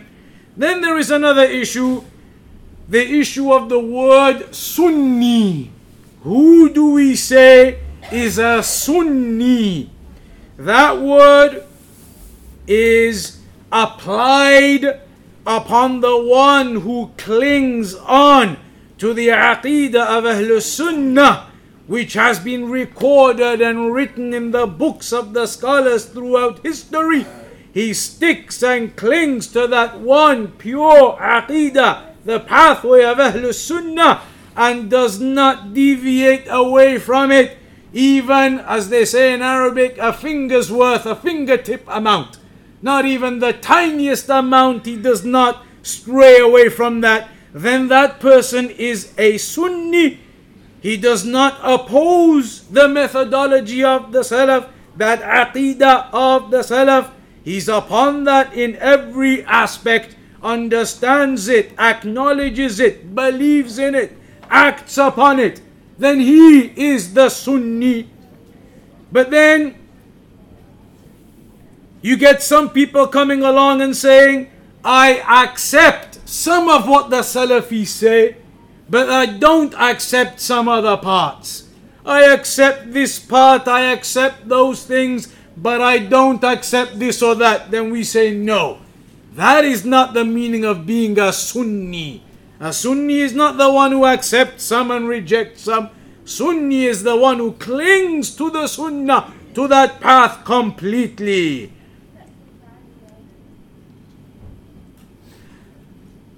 So the one who claims to be Salafi, then he must be upon that upright methodology completely. He must be upon that pathway, clinging to it absolutely. And it's important that a person understands the basic principles of Salafiyah, understands the basic concepts, principles of Salafiyah in their words, the words that are used to explain things and the meanings of those words because Salafiyah it is something which is connected to all of the affairs to your worship to your your interactions and dealings with the people to your to all of your religious affairs Salafiyya is encompassing of it all. And there's an example where a Shaykh Rabi' Hafidahullah Ta'ala was asked a question that the Salafi manhaj, when we talk about the Salafi manhaj, is that something that is only restricted to Aqidah? When you talk about Salafi manhaj, then are you basically talking about the Salafi Aqidah? Just that aspect of things. Or is Salafiyah something which encompasses all aspects of the religion? That it encompasses all of the affairs in terms of rectification between the people and rectification of the ummah and those affairs that the people are always talking about. Does it include all of that? Or is Salafiyya Salafi just about this aqidah you're always talking about? So the Shaykh said, the Salafi manhaj, it is something that incorporates the aqidah and the, the manhaj and it is something which is all inclusive of that aqidah and manhaj, the methodology as a whole that the Prophet came with. So it includes the aqidah, it includes your worship, your ibadah, how and what. It includes your dealings and interactions with the people. Uh, it includes all of these affairs of the religion, all of the affairs of your lives. They are all included in that, and all of the affairs of the people and rectification of the ummah, etc. Everything is included in that Salafi manhaj. It's not just aqidah that we mean by Salafi. And therefore, it is not permissible for anybody to exit from that manhaj, from that methodology. Not permissible for anybody to go outside of that manhaj of the Salaf. And those who say this type of thing then they are from the mubtadi'ah, from the innovators, and from some of these groups of innovation. They say that I am Salafi in Aqidah, but I oppose Salafiyah in my manhaj. They say I am Salafi in Aqidah, but I oppose the Salafis in my manhaj. Manhaj in, in terms of my outlook towards certain things, how we deal with the situations of the Ummah how we deal with the rulers, etc., etc. This how we deal with innovators, various things. They say, no, I don't agree with all of those things. But aqidah, yes, all of the aqidah you talk about, I agree with that. The Shaykh says that type of position is the position of an innovator. He, ha- he is somebody who has misguided, he's misguided, he's wrong, he hasn't understood, and there is no difference in the aqidah and the manhaj. It is all one that came from the Prophet ﷺ. You can't say I take aqidah and I don't take manhaj. It is all the one and the same. So it is not from the permissible acts for a Muslim to exit from that whatsoever. And then the Shaykh mentioned that this, what you've heard now, that it's not permissible to exit from that, all of it. Salafiyah includes every aspect of your religion. This is the statement of an alim, a Shaykh Rabi' Hafidahullah Ta'ala. He has mentioned this now and he's clarified that and that is the correct position. That Salafiyya, it is Aqidah, it is your worship, it is your interaction, your dealings, rectification of society, the Ummah. All of that is within Salafiyya. And what is the evidence that we can call ourselves Salafi or attribute ourselves to Salafiyya? Firstly, the Shaykh reminds us again there are several names Ahlul Hadith, Ahlul Athar, uh, Ahlul Sunnah wal Jama'ah, Ta'ifatul Mansura. All of these are names for this Salafiyah.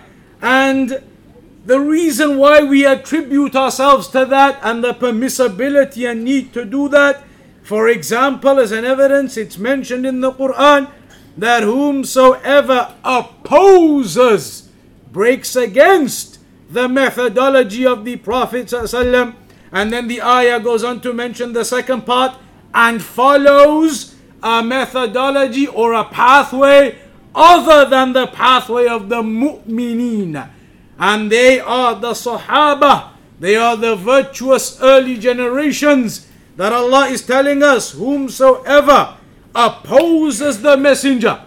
And if you oppose the messenger, what are you going to have with you? New religion. What is there for you to come with to oppose the messenger of Allah? And then on top of that, it mentions that you then oppose the messenger and follow a pathway other than the pathway of those mu'mineen, meaning the Sahaba, the Salaf, and all of those upon their methodology. If that's where you are upon, then you are misguided. So do not break off this chain that you have the Prophet, ﷺ, you have the Sahaba, you have the righteous generations, the Salaf al Salih, then you have the A'immah that came after that, all of the great scholars, one after the next, teaching that same knowledge from that same source. Do not break off that chain and go elsewhere with your ideas. Then the Sheikh said there are three key points that we have to understand regarding Salafiyah. The first is the point, the issue of sincerity in worship to Allah as a basic principle of Salafiyah. The sincerity of worship to Allah, and that it is a condition from the conditions of worship. All of your worship must be done in sincerity to Allah. If it is not, then that worship will be destroyed and lost and worthless. In the hadith, it mentions that whomsoever commits shirk alongside me, that Allah mentions, whomsoever commits shirk alongside me, then I abandon him and the shirk that he does. Abandon that person, leave that person to his own devices, the one who commits shirk. And it's mentioned on Yawm al Qiyamah. Yawm al Qiyamah that everybody who worshipped others besides Allah, that they will find those deities or those entities that they worship besides Allah before them. They will be told to go and follow them those entities that they worship, will they benefit you then? Then, of course, all those others besides Allah, they will not benefit you on that day. That is the first principle sincerity in worship to Allah. Second, uh, the second principle is clinging on to the jama'ah. As we spoke about before, Ahlul Sunnah wal Jama'ah, united by the Prophet Wasallam upon the Quran and the Sunnah and this methodology. So unity upon that, upon the Sunnah, upon obedience to Allah on that. And thirdly, to be warned from the, the to be warned from innovation and the people of innovation. You are now from those first two principles upon sincerity and clinging to the jama'ah upon the sunnah. Yet after that, you still need to be aware to uh, stay away from and be warned from the people of innovation because they will attempt to misguide you away from that unity of sunnah that you are upon with Ahlul Sunnah that you are upon. They will try to extract you from that and take you away from that.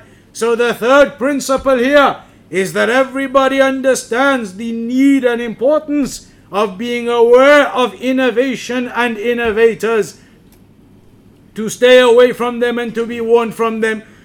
The Sheikh says we're not declaring them kuffar, we're not saying the innovators are kuffar, but what we are saying is that they are upon error, they are upon mistake. They do the birthday of the Prophet. ﷺ, they go do all types of visitations to graves and types of things like that. They do all of these innovations and all of these wrongs. None of it from the religion. And as we know the hadith of the Prophet wasallam, من أحدث في أمرنا هذا ما ليس منه فهو رد. That whomsoever brings about, innovates into our religion something that is not from it, then it will be rejected. And that doesn't mean technology and developments. You have the mic, you have the bottles, you have these cups, all new worldly developments. That isn't bid'ah. That isn't what we talk about. That isn't worship. Bid'ah is when you are opposing something in the religion linked to worship, in worship. Because the narration says, من أحدث في أمرنا يعني في ديننا whomsoever innovates into our religion. That cup and that mic isn't a religion, it's not Islam. So, not the technology in these affairs, but in the religion, in that worship, whomsoever innovates in that, then that will be rejected from them. And these people who deviate, their deviation is of different levels, and some of them, their deviation may be at such a level that they are dragged by it into the hellfire. It's mentioned about the pond of the Prophet ﷺ on the day of judgment and how the people they will come and they will drink from that pond. And those who believed in the Prophet ﷺ and tread upon his methodology and they will drink from that. But then the angels they will come and they will block some people from coming and drinking from it. They will block them and the Prophet ﷺ will say, My ummah, my ummah, but they are being blocked by the angels. But then he will be told, no, rather, these were the ones who innovated into the religion. And so they are blocked from drinking from it. And it's mentioned that this is from the first of the affairs that occurs. And so a person who is blocked from drinking from the pond of the Prophet ﷺ on that day, then you fear for that person and what his end result is going to be. And now the people they make dua uh, uh, that oh Allah allow me to drink from the pond of the Prophet ﷺ on that day. The Shaykh says it's not just about you having your wishes and your your hopes. You have to act. You need to do something about it. It's not just saying that I intend to pray such and such. I'm gonna get up and pray night prayer, and you do nothing, no alarm, no nothing, just go to sleep. You're just gonna wake up. You have to do something with that intention. You you make the intention. I'm gonna go to Hajj. Just that intention by having it and sitting down is your intention somehow gonna go take you to Hajj? You have to do something about it. Go take the necessary steps. Act upon that. So this is what is needed. A person he understands the aqidah, he understands the religion, he acts upon it. As for this innovation and the innovators, then you refrain from them and abstain from them. Okay, uh, the Sheikh said we'll just mention the principles of Ahlul Sunnah wal Jama'ah. We'll just kind of run through them because the time isn't going to allow to go into detail But we'll run through them and we'll mention some of the evidences for each one. And then after that, we'll do the questions before the prayer at 11 o'clock, inshallah. الأصل الأول من أصول أهل السنة والجماعة هو الإيمان بالله وملائكته وكتبه ورسله واليوم الآخر وبالقدر خيره وشره هذا الأصل يكاد يعرفه كل مسلم. وفي حديث عن النبي عليه الصلاة والسلام وهو حديث أمير المؤمنين عمر رضي الله تعالى عنه. وهو حديث طويل حيث أن جبريل عليه السلام جاء إلى النبي عليه الصلاة والسلام فسأله ما الإسلام؟ فذكر له أركان الإسلام. ما الإيمان؟ فذكر له أركان الإيمان. وهذه هي التي شملت أركان الإيمان. فهذه أول أصل من أصول السنة الإيمان بالله وملائكته وكتبه ورسله واليوم الآخر وبالقدر خير وشر هذه أعظم الأصول. ينبغي الإنسان أن ينتبه لهذه الأصول ويعرف أدلتها من شرح هذا الحديث. تجدون مشروع الحديث هذا في كتب السنة كثير. فإذا علم ذلك يعمل بهذا الأمر. وإذا عمل بذلك وقف على أمر عظيم في الدين. ويرجى له أن يترقى بعد ذلك. لأن الإنسان يبدأ مسلم ثم يكون مؤمن ثم يكون محسن. وهذه درجات يعني. فالإسلام كثيرة الناس لكن قليل منهم أن يكون على مرحلة الإيمان. ثم قليل مرحلة الإحسان. ولذلك كل محسن مؤمن مسلم وليس العكس. ليس كل مسلم مؤمن ولا محسن. هم درجات. الدرجة الأولى دائرة عظيمة هذه يدخل الإسلام كله. ثم دائرة أقل هم الإيمان. ثم دائرة أقل وهي الإحسان. تفضل. So the Sheikh said the first principle from the principles of Salafiyya now is Iman or the six pillars of Iman. Iman in Allah subhanahu wa ta'ala, in the angels, in the books, in the prophets, in the day of judgment, and in the decree. And these six pillars of Iman, practically every Muslim is aware of them and knows them.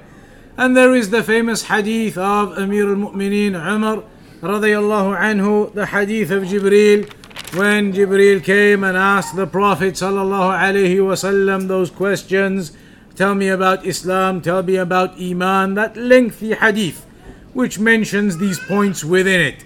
So this is the greatest of the principles and every person needs to pay attention to knowing all of these principles carefully and properly with the explanations and when you understand them then you act upon what you've understood and what you've learned from these principles and if you learn these from this opening principle then already you've gained a good degree of that knowledge uh, and then also within the narration it mentions about the different levels that a muslim is at the greatest widest circle being the circle of islam the Muslim, and then lesser than that, the higher level is the level of mu'min, and therefore you can say many people, of course, are in that broader circle of Islam, but fewer people are going to be in that smaller circle of Iman. So every mu'min is a Muslim, but not every Muslim has reached the level of being a mu'min yet. So it is upon the person to learn and then to act upon this knowledge. الأصل الثاني من الأصول التي ينبغي المسلم أن يحرص على العلم بها وبحث فيها ودراستها حتى يقررها وهي أن الإيمان عند أهل السنة قول وعمل قول وعمل. لأن من أهل البدع من يقول الإيمان قول. ومنهم من يقول دون ذلك. حتى ربما قالوا يكفي أن يقول في حياته مرة بس لا إله إلا الله خلاص يكفي هذا. لا لابد قول وعمل. فالقول لابد إتباعه العمل. القول هو أن يقول لا إله إلا الله محمد رسول الله. هذا قول. هذا قول باللسان. ثم قول بالقلب وهو التصديق الإذعان ثم عمل. عمل بالقلب وهو عمل جوارح. عمل القلب اعتقاد. خوف من الله هذا عمل قلبي. الرجاء. كل أعمال القلوب التي خوف السر. التوكل. الإنابة. خشية. كل هذا أعمال قلبية. ثم عمل بالجنان. وهي الأعضاء. جسم الإنسان هذا يتحرك. فالصلاة عمل. تحرك فيها ركوع سجود. وهكذا الزكاة عمل. وكل هذه تدخل أعمال وأيضا إيمان بالقلب. ولذلك الرسول عليه الصلاة والسلام قال الإيمان بضع وستين في رواية بضع وسبعين شعبة. أعلاها لا إله إلا الله وأدناها إماتة الطريق. والحياة من الإيمان. أعلاها أن تقول لا إله إلا الله هذا قول. وأدناها إماتة الطريق هذا عمل. وبين ذلك الحياء وهو عمل قلبي. إذا الإيمان عند أهل السنة إيمان قول وعمل. ليس قول فقط. ولا عمل فقط. إذا لابد من القول والعمل. فلا بد أن تقول تشهد لا إله إلا الله ثم إيش مقتضى شهادة لا إله إلا الله؟ أن تعمل بذلك. فإذا آمنت وأذعنت تعمل بذلك. والإيمان يزيد. بماذا؟ يزيد؟ هذا الإيمان يزيد وينقص. يزيد بالعمل الصالح وينقص بعدم العمل. فلا بد من الإنسان أن يراعي الزيادة في العمل هذا حتى يصل إلى مرتبة عالية. وهذا يزيد بالطاعات. لأن أعمال الطاعات كلها قربة إلى الله تعالى. وينقص بالمعاصي. ينقص الإيمان. ربما يكون ضعيف جدا. لا يؤمن المؤمن وهو سارق ويسرق. يعني لا يكمل يكمل إيمانه. لا يكمل إيمانه وهو يزني. كل هذه تنقص الإيمان. فلا بد من مراعاة هذا الأصل والحرص على أن تزيد الإيمان بالطاعات. وتحذر من تنقص الإيمان بالمعاصي. فلربما جئت يوم القيامة ما تملك من العمل إلا شيء قليل هذا أصل عظيم ينبغي التقيد به والتمسك به والعمل به نعم. The second principle, then, from these principles is regarding Iman, that Iman is statements and actions. Because there are some of the people of innovation who say that Iman is just statement, to the extent some of them may even say, as long as you just say the Shahada once, that's it, Iman done. But the reality is, it is statements and actions. Iman is statements and actions. In terms of statements, then the statement of your tongue by pronouncing the Shahada, La ilaha illallah. And as for the statement of the heart, it may be referred to sometimes as the statement of the heart, then that is your belief from your heart. Then also we have the actions. And there are actions of the heart and there are actions of the limbs. Actions of the heart, your aqidah. Other actions of the heart like fear and hope and trust and dependence upon Allah. All of these are affairs that emanate from the heart. They are actions of the heart. Then there are actions of the limbs that come into it. For example, the prayer, physical action, the ruku', the pr- uh, prostration, giving of the zakat. All of these are then physical actions that come into it. And there is a hadith that Iman is 60 odd, and in one narration, 70 odd levels. The highest of those levels being the statement of La ilaha illallah. The lowest of those levels being that you remove some harm from the pathway, and in between comes the affair of shyness and other matters. So it is statement and action. You must act also. And Iman increases and decreases, increases with the righteous actions. And so a person needs to strive upon those righteous actions that are going to increase his Iman. And he needs to be aware and stay away from the evils and the sins that are going to decrease his Iman. So, sinning, stealing, fornication, whatever it may be, these are sins that decrease the Iman of a person. So, you must strive upon obedience and worship that increases your Iman and be aware and warned from that which decreases it from sinning. الأصل الثالث وأهل أن أهل السنة والجماعة لا يكفرون مسلم بذنب من الكبائر إنما يكفرون من ثبت كفره. وإثبات الكفر هذا من حق العلماء أن ينظرون لما حصل منه من الكبائر المكفرة. فإذا ثبت قالوا هذا كافر. ومن أسلم ثم كفر مرتد يقتل. إذا هذه قاعدة السنة لا يكفرون الكبيرة. لكن الخوارج كما ذكرنا آنفا أنهم مجرد ما يفعل كبيرة قالوا كافر يقتلونه. مخلد في النار. مثل أبي جهل. يقولوا كافر مثل أبي جهل. والمرجئة بخلاف ذلك يقول من قال لا إله إلا الله فإيمانه مثل إيمان جبريل. بس مجرد ما يقول لا إله إلا الله. فهذا غلو وهؤلاء أيضا اشتدوا في الغلو. واحد مسك شمال واحد جنوب. والمرجئة هؤلاء المرجئة المعتزلة يقولوا بين لا مؤمن ولا كافر. في الدنيا لا مؤمن ولا كافر. وإذا مات على كبيرته قالوا مثل الخوارج كافر. وإذا تاب يقولوا هذا مؤمن. وتكلمنا عن هذه المسألة أيضا. الدليل أهل السنة أنهم لا يكفرون. قول الله تعالى إن الله لا يغفر أن يشرك به ويغفر ما دون ذلك إذا ما دون ما هي؟ الكبائر أعظم كبيرة كما كانت. أعظم الذنوب في القرآن ثلاثة في سورة الفرقان. والذين لا يدعون مع الله إلها آخر ولا يقتلون النفس التي حرم الله إلا بالحق ولا يزنون. هذه من أعظم الكبائر في القرآن ذكرها الله تعالى في القرآن ذكر الإمام أحمد من أعظم الكبائر هذه الثلاثة.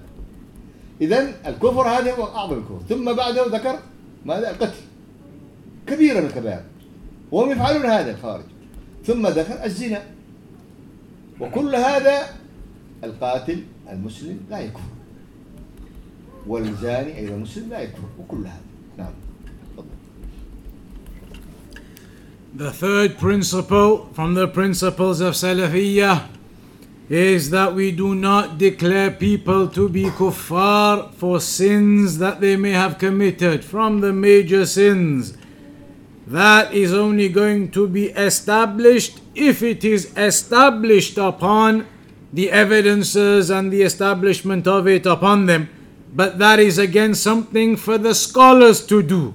For the scholars to uh, establish that evidence and for it to become known upon a person and clarified to declare kufr upon a person. But as for the Khawarij and their likes, they do it anyway and they oppose the principle of Ahl Sunnah. So they declare a person who commits the major sin to be a kafir to the level of Abu Jahl. And then you have the other end of the extreme, the Murji'ah, who they say as long as you are upon your testimony of faith, then your iman is like the iman of Jibril, regardless of what you do. The other extreme.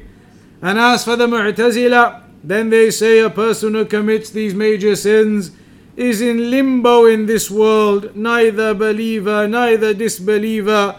If he dies upon that without repentance, then in the hellfire forever, same as the Khawarij.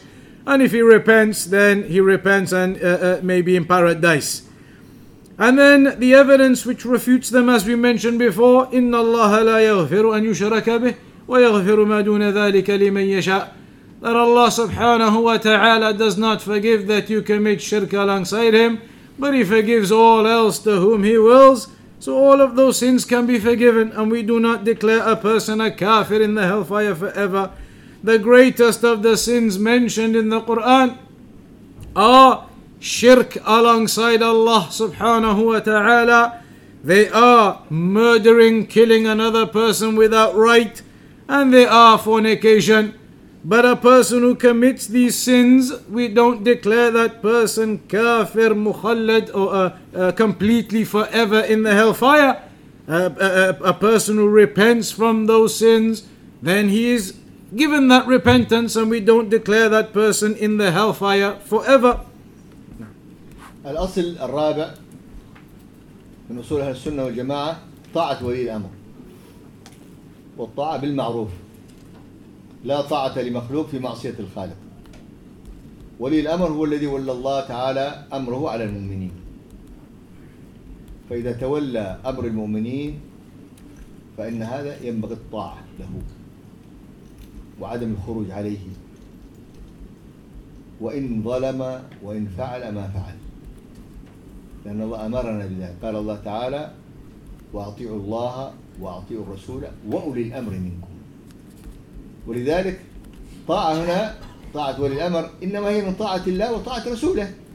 ولذلك لم يقل وأطيعوا الله وأطيعوا الرسول وأطيعوا ولي الأمر. لا ما قال وأولي الأمر عطفها على الطاعة الأولى والطاعة الثانية. طاعة الله وطاعة الرسول. فطاعة ولي الأمر من طاعة الله ومن طاعة يعني إذا التزم بطاعة الله وطاعة رسوله نحن أيضا نحن نطيعه فيما ورد في النص في القرآن والسنة. ولا طاعة له إذا نقض. ولا يجوز الخروج عليه. والصبر إذا بغى وفعل وفعل لا يجوز الخروج عليه. وأولي الأمر هم ولاة الأمر الذين يحكمون. وولاة الأمر هم العلماء أيضا الذي يبينون الشرع للحاكم فيحكم به. وإذا زل أقاموه ولذلك من أهل الحل والعقد العلماء. الدليل الذي ذكرنا الآية وأيضا ما جاء عن النبي صلى الله عليه وسلم أوصيكم بتقوى الله والسمع والطاعة. ولو تولى عليكم عبد حبشي عبد حبشي. في بعض الروايات على رأسك الزبيبة. مجدع الأذان عبد وتولى واستتب له سلطة خلاص لا يجوز الخروج عليه نعم The fourth principle is obedience to those whom Allah has put in authority over the Muslims, the rulers, and to obey them in that which is righteousness. There is no obedience to them in disobedience to Allah. So, obedience to the rulers in that righteousness. And Allah mentioned in the Quran the meaning of which is obey Allah and obey the Messenger and obey those in authority over you. And so notice the obedience to those in authority over you is attached onto the obedience to Allah and the Messenger. Meaning your obedience to the rulers is within your obedience to Allah and the Messenger. You are being obedient to Allah and the Messenger by being obedient to the rulers. But of course, as we said, in that which is righteousness, if they go against what is correct, then there is no obedience to them in disobedience to Allah. But otherwise, besides that, there is no uh, permissibility to rebel against them, to go out against them uh, uh, in rebellion, in revolt. Rather, we obey, we listen, and we hear. And as well as the rulers being those in authority over you, the scholars, the people of knowledge, are also considered from those in authority over you, that you take that authority upon you and you listen.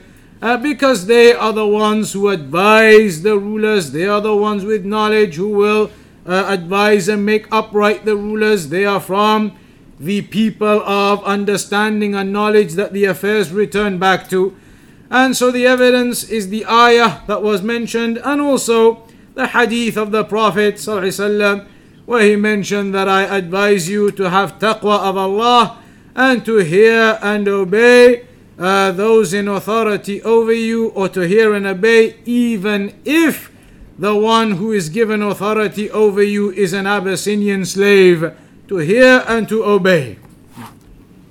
الأصل الخامس هو واللي هو من أصول أهل السنة والجماعة هو سلامة قلب المؤمن عن الصحابة لابد أن يكون قلبك وصدرك سالم من الصحابة.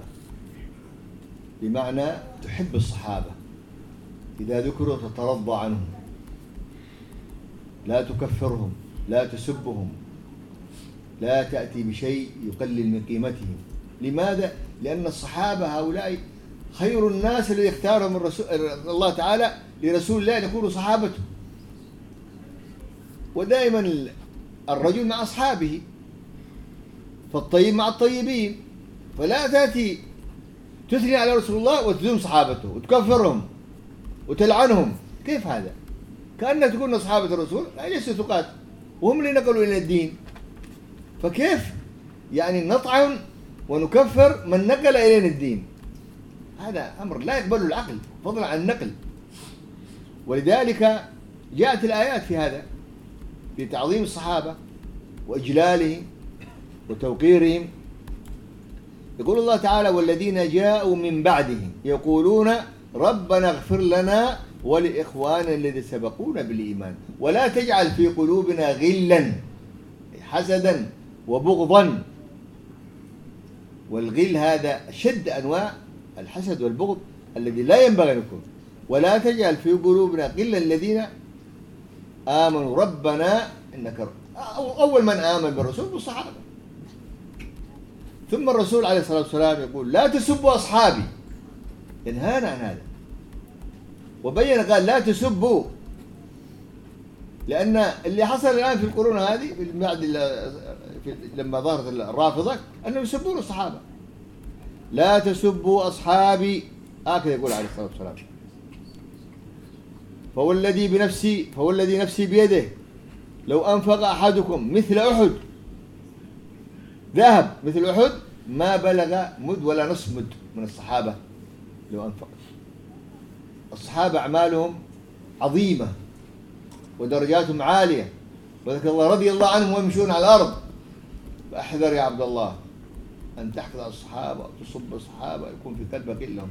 بل ترضى عنهم كل ما ذكروا. ترضى عنهم. وهذا هو الجميل الذي ينبغي أن يكون من المسلم لمن سبقه في هذا الدين وكان قدوة له ونقل إليه الدين سالما مسلما نعم. The fifth principle that is mentioned is regarding our stance towards the companions, and that is that we have pure hearts towards the companions, that we love the companions of the Prophet sallallahu alaihi wasallam, and that when we hear one of their names being mentioned, we say radiyallahu anhu. We make that dua when we hear their names. May Allah be pleased with them and we do not say anything or do anything that belittles the companions or degrades them in any way.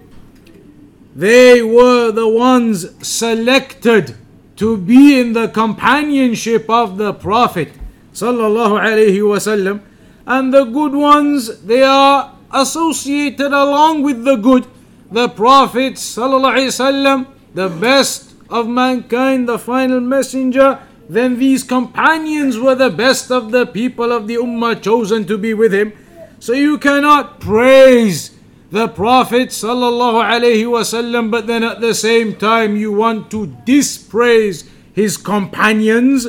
That is not something which the mind can accept. That is not something which is correct uh, for a person to do.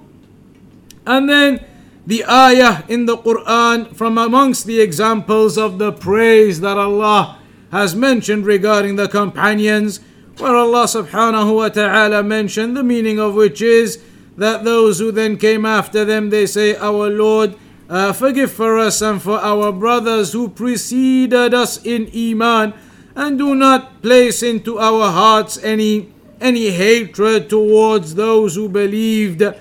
So that is in reference to the companions, that is in reference to the Sahaba. They were the first of the people to believe in the Prophet sallallahu alaihi wasallam. Similarly, in a hadith, the Prophet said, Do not curse or abuse my companions. Because when the Rafida appeared, they began abusing and belittling the companions of the Prophet. So he said, Do not curse or abuse my companions. And so recollect and remember that the companions, their actions are great and their levels were uh, uh, raised. So when you hear their names, then you make dua for them, you say radiyallahu anhum. And this is the least we can do to those who preceded us in that iman and transmitted the religion to us, the narrations, etc.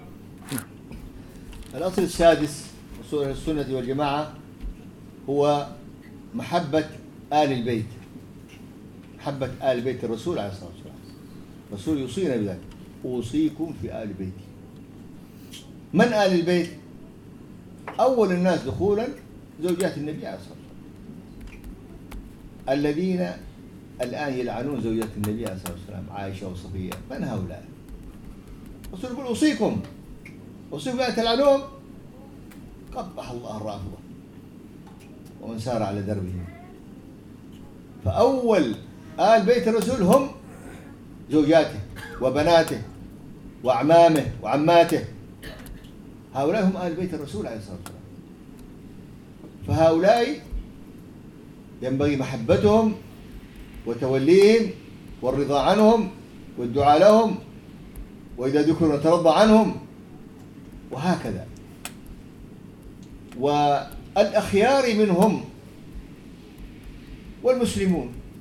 أما من كان عم الرسول ثم كفر كأبي طالب هذا ليس له تردد ولا محبة بل هو في النار خالد مخلد فيها.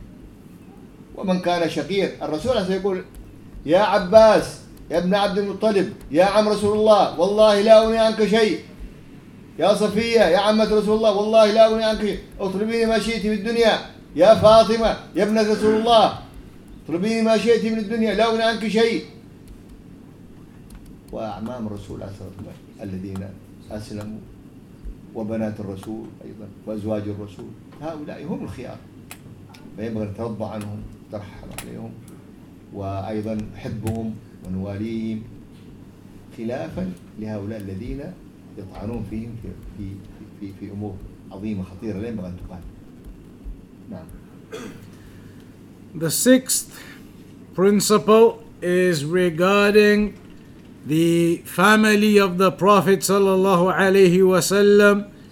Also, our love and recognition of the status of the family of the Prophet wasallam, and the first of those to enter into that are the wives of the Prophet. And then, of course, the, the daughters, the children, the uncles, the family of the Prophet. So those who were upon righteousness from them, because of course there were some from his uncles, etc., who did not accept Islam. Abu Talib, for example, in the hellfire forever. That is not meant here. But those chosen or those who were upon Islam from the family of the Prophet, sallallahu then we love them we make dua for them. We say radiyallahu anhum when their names are mentioned. And that is the love and the status we give them in opposition to the people of innovation who again abuse them and speak evil of them and uh, fabricate stories against them in their hatred for them. No. الأصل السابع الإيمان بكرامة الأولياء من هم الأولياء؟ يقول الله تعالى ألا إن أولياء الله لا خوف عليهم ولا هم يحزنون من هم؟ قال الذين آمنوا وكانوا يتقون. إيمان وتقوى هذا ولي كل من آمن بالله واتقى الله هذا ولي. فكرامة الأولياء لا نؤمن بها ونقر بها خلافا للمرجئة وهؤلاء ينكرون الكرامة الأولياء يقول ما في هذا الشيء. فكرامة الأولياء حق تكون على يد المؤمن التقي. وثبتت في القرآن والسنة. بل ثبتت في قصص من من كانوا بعد النبي عليه الصلاة والسلام من أولياء. الولايات الكرامات ظهرت أكثر في زمن التابعين. ليسوا الصحابة الصحابة قليل. العلاء بن حضرمي لما أراد أن يعني يقاتل في هجر وفي البحرين والمناطق هذه فيريد أن يمر بالبحر. ما عنده شيء سفن فدعا الله تعالى أن يجعله يمشي فمشى بجيشه على البحر يمشون كذا بخيوله. ونصره الله تعالى هذه بكرامات الصحابة ثم جاءت أكثر في زمن التابعين. صلة بن أشيم هذا من التابعين. لأن الصحابة قلت الكرامات لماذا عندهم؟ لأنهم أصحاب الرسول وكان الدين عندهم أقوى. ما يحتاج أن يكون كرامات عندهم. ومع ذلك ظهرت له كرامات. والذين جاء بعد بدأ يعني عندهم شيء من لكنه أيضا نقول مفضلة آه، صلة بن أشيم بعد أن جاهد في سبيل الله أراد أن يخرج إلى يرجع إلى أهله. فركب حصانه. فإذا بالحصان يقع ميت في الطريق. فقال اللهم لا تحوجني لأحد فقام الحصان. دعا الله لا تحوجني لأحد يريد أن يصل إلى بيته. فركب حصانه وسار به الحصان. إلى أن وصل داري جاء ابنه يريد قال دعه فإنه أمانة. عارية. فسقط الحصان ميت. هذه كرامة ولي. أيضا أحد من التابعين كان يصلي في الجهاد يصلي بالليل ويجاهد بالنهار فمرة وهو يصلي خرج عليه أسد. وهو يصلي. ويزهر أمامه يزهر لما فرغ من صلاته ما يتحرك. لما قال يا ليث إن كنت أمرت أن تأكلني يلا. وإلا اتركني أعبد الله تعالى. فزار وأعطاه ديل وروح هذه كرامة أولياء. اللا الآن يقول ولي فلان عنده كرامة. ما شاء الله كرامة يقول نعم كرامة عنده. إيش كرامته؟ يعلم الغيب. رجل عندنا في حضرموت ضاعت ابنته. فقال اذهب ولي الفلاني كرامة يعرف موضعها وين.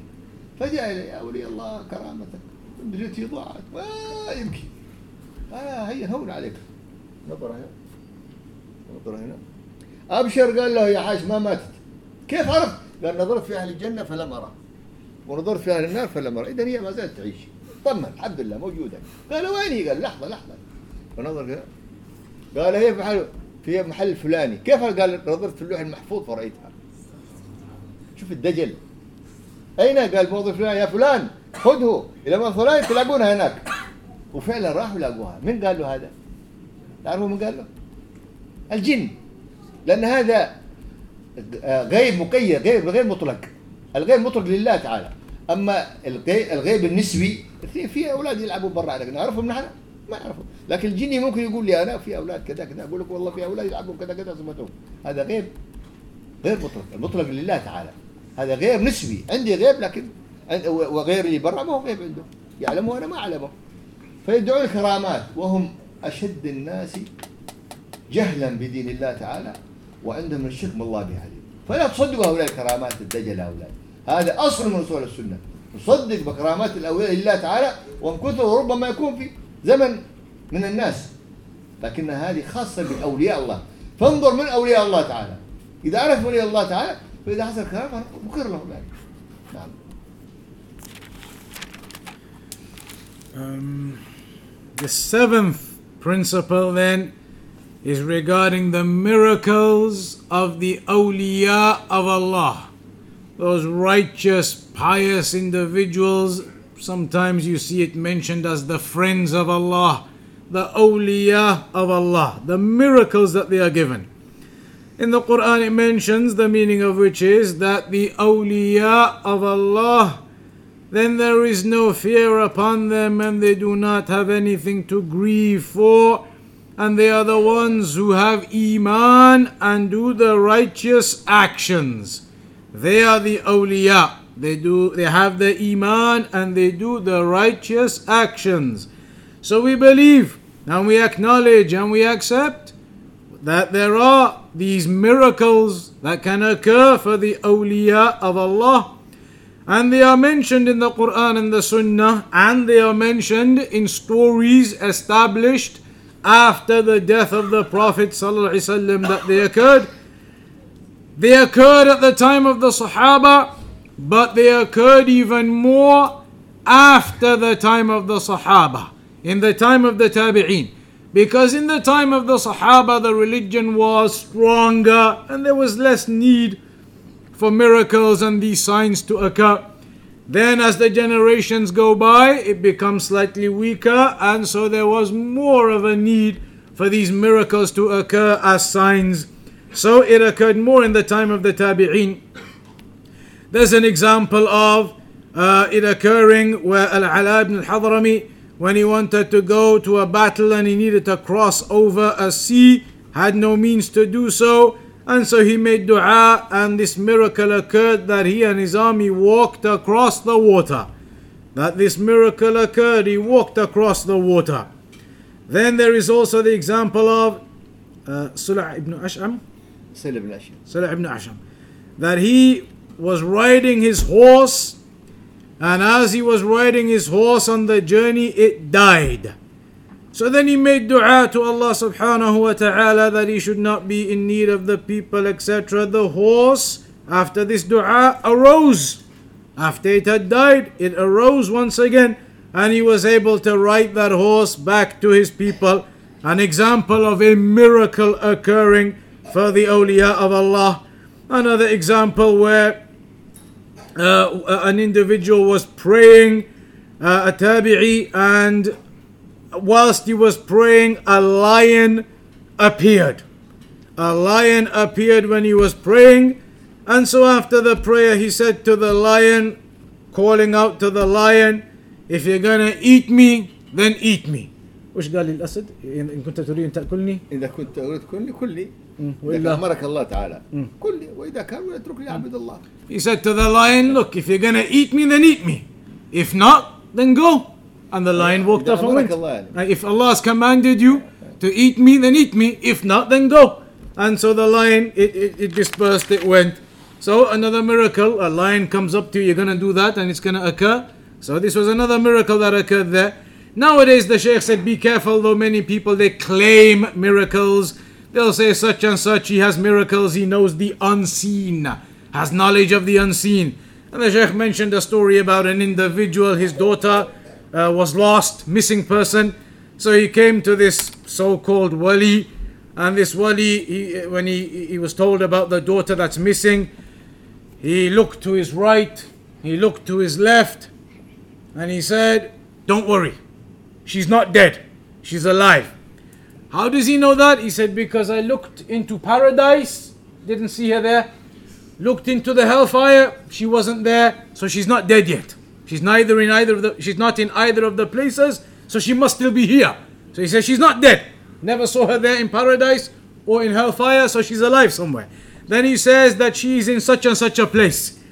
How do I know that? He says, I saw it written in the preserved tablet where all the decrees written that she is in such and such a place. And of course, that is not the truth of what he is saying. She was there, but this is from the jinn informing him. And this is known as the relative unseen. There is something which is unseen absolutely from the knowledge of the unseen that we don't have. Then there is an unseen which is relative to you. Behind that wall right now is the unseen to us. But for the sisters, it's not. So there's something which is unseen relative to you. This is one of those examples. She's missing somewhere. It's unseen relative to us. Other people may know her. She, they're looking at her. The jinn know where she is. They can see her. So they came and informed him of that. This is not examples of the miracles of the awliya. Don't believe these liars who claim to be upon miracles. These miracles are only for the people of righteousness and taqwa, the awliya of Allah. الأصل الثامن آه، أن أهل السنة من أصولهم اتباع كتاب الله وسنة رسوله عليه الصلاة والسلام والسلف الصالح. هذه أصول أهل السنة.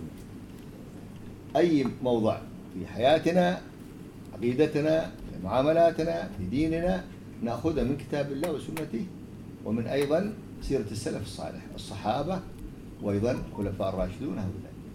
أي حياتنا هذه ما نستدعي فيه استدلال أو ما نستدعي فيه من عقيدتنا وأعمالنا وكل هذه نرجع إلى ما كان عليه الرسول والصحابة والخلف والخلف والخلفاء.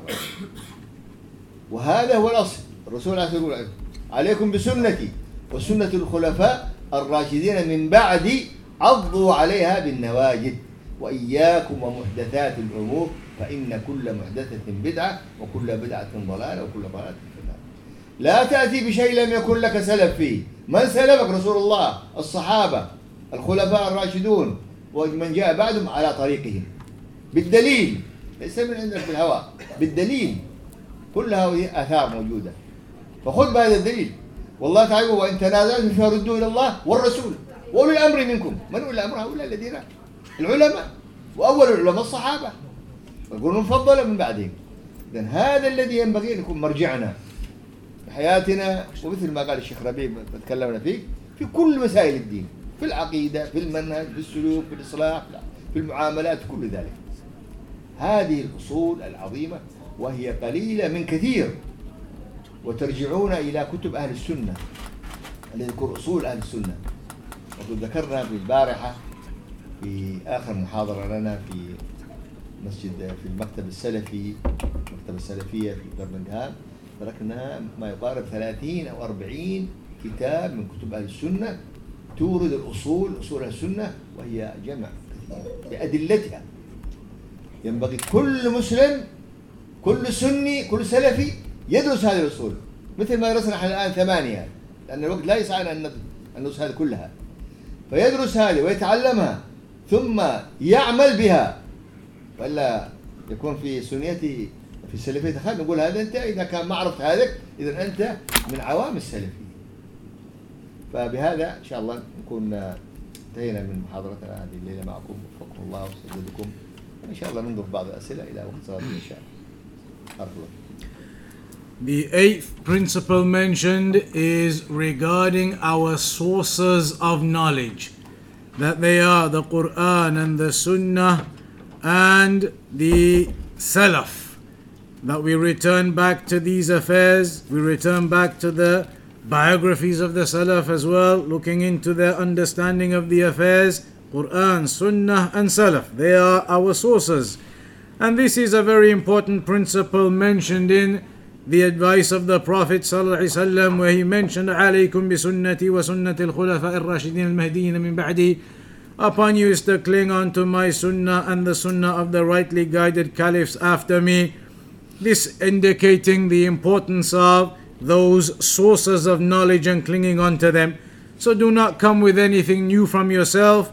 Don't bring anything else that is not from those sources. Rather, your religion, whatever you do, is from those sources with that knowledge and evidence. Take it with the evidences. As Allah mentions in the Quran, that if you dispute or differ over something, then return it back to uh, Allah and His Messenger, return it back to that source, these sources. So they are the sources of our religion and knowledge.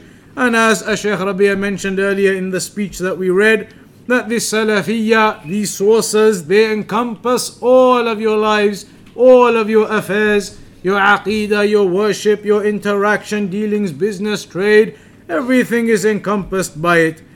So these are some great principles that are mentioned so far. They are only a few from amongst many that actually exist, but because time is limited, we'll have to suffice with them but you should return back to the books of the scholars uh, in understanding those principles in more detail. And yesterday the Sheikh mentioned, or he mentioned that yesterday in the lecture in Birmingham at Salafi Publications. At the end of the lecture, he mentioned a list of 30 or so books uh, from the scholars talking about Aqidah, explaining it, and that you should learn those and study those. Every Salafi should have knowledge of that. Every Sunni should learn those affairs and then act upon them. But as for a person who maybe learns them but doesn't act upon them, then that individual is a commoner. You may be Salafi, but you're a commoner then. You're not gaining that knowledge and acting upon it. So that is what the Sheikh said. We'll conclude this lecture uh, due to the time restriction, and we'll see if we can do some of the questions now before rounding off. هذا سؤال من اخ يقول آه، هل فرقه الاخوان المسلمين تصنف من الطوائف التي يعني الطوائف الضالة تصدق نعم. وذكرنا الخوارج. نعم. هم من دعاة الخروج على الحكام. وطريقتهم أنهم يحرضون الناس بوسائل الإعلام. جرائد اذاعات وسائل الإعلام هذه يحرضون الناس على الخروج. ويبدأون بعد تحريضهم مظاهرات مسيرات وبعدين عدوان وبعدين تفجير وهكذا. فهم من هذه الطوائف الضالة نعم نعم The question says, are Al-Ikhwan al-Muslimin, the Muslim Brotherhood as they say in English, then is that sect to be considered from the misguided sects? Then the Sheikh said, yes, they are from the misguided sects. They are from those who call to rebellion and revolt against the rulers. and they use the media platforms the various media platforms, television, radio, whatever it might be, the networking these days, in order to incite the people, in order to incite the people against the rulers. And then they'll go and do from that stage to the next stage of gathering and doing demonstrations until it becomes revolt and rebellion. So, yes, they are from the misguided groups. كذلك يدعون الى وحده الاديان تكلمنا احنا فيها برمنغهام ان يعني اليهوديه النصرانيه يقول هذه ديان واحده كوكتيل من هيقول هذا المسلم يقول الكلام هذا؟ لا نسال الله ان يهديه Also, from their affairs is that they call to the unity of religion. Judaism, Christianity, all of us brothers, they call to this unity of religion, to this cocktail mixture, and that is, of course, again a great mistake of theirs. هذا سؤال من أخ لعله أخطأ في السؤال يقول يعني عندنا بعض الإخوة سلكوا طريق تعلم اللغة العربية فهل من نصيحة لهم؟ آه، ما أعرف يعني يقصد النصيحة إن أنا أصرفهم عن تعلم اللغة العربية لا ما اظن ها؟ يمكن يقصد أن ننصحهم يعني كيف يتعلموها يعني أظن هكذا أحسن الظن بالأخ أه؟ لا شك أن تعلم اللغة العربية شيء مهم جدا. لغة القرآن لغة النبي محمد عليه الصلاة والسلام لغة السنة أحاديث لغة أهل الجنة. فينبغي كل مسلم يتعلم اللغة العربية. وليس هذا تعصب للعرب لا. العرب هم العرب هم جزء من المسلمين. الآن أكثر أهل الإسلام ليسوا بالعرب. أنتم تعرفون هذا. والحمد لله أنت مسلم ينبغي أن تتعلم اللغة العربية تتعلم القرآن تتعلم السنة. و يعني ينبغي تعلمها بأصول اللغة العربية. يعني إلى العلماء المشايخ يعلمونك اللغة العربية في نطقها في فهمها في معانيها. وتعاشر أخوانك من اللي يتكلمون بالعربية. وأهم شيء أنك إذا تتكلم اللغة العربية أن تتكلم في بيتك مع أولادك بالعربية. نحن نرى إخواننا من السلفيين إذا مشينا معهم يتكلمون بالانجليزي ولا نعرف ما يقولون. يا إخواننا تكلموا بالعربي قالوا طيب طيب. تكلموا خمس دقائق رجعوا. ما هو صحيح. تكلم بالعربيه وتعلم العربيه وعلم أولادك وزوجتك. وإذا بدأت تعلمون قول لك كلميه بالعربي. إلا كلمة اللي ما تعرفين هاتيها بالإنجليزي. على بال ما بعدين نقول إيش معناها. احرصوا على هذا. هذا أمر عظيم. نعم تفضل. The question said We have some brothers who are treading the path of learning the Arabic language. So, do you have any advice for them? The Sheikh said, The phrasing of the question does it mean that they are treading the path of seeking Arabic and that's a problem and a mistake, so we need to advise them about it, tell them stop doing it or something? The Sheikh was just joking with the phrasing of the question. But uh, of course, the question meaning that they are uh, learning Arabic. So, is there any advice for them in learning Arabic? The Shaykh said, Yes, it is very important, very important to learn Arabic. It is the language of the Quran, the language of the Sunnah, the language of the Prophet, ﷺ, the language of the people of paradise. And we don't say that, meaning learn it and encourage people to learn it because of any type of uh, association to being Arab or to the Arabs. That's not the point. R- right now, the majority of the Muslims in the world are not Arab. That isn't the point, but you are Muslim.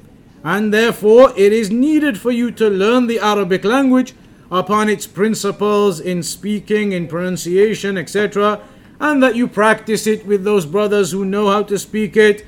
In your home, you should also be practicing and speaking in Arabic with your wife, with your with your children. Uh, and if, if your wife, for example, doesn't know a word, then okay, tell her you can say that word in English where you get stuck, but the rest of it, practice in Arabic.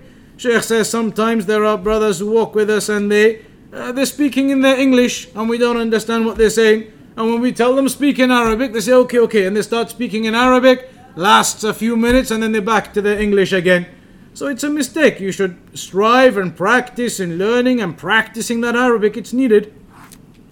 طيب شوف هذه بال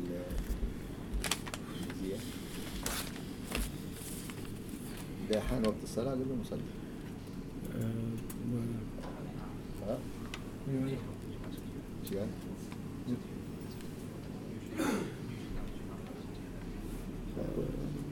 الآن الوقت بس ما أدري نأخذ سؤالين أو ثلاثة. طيب.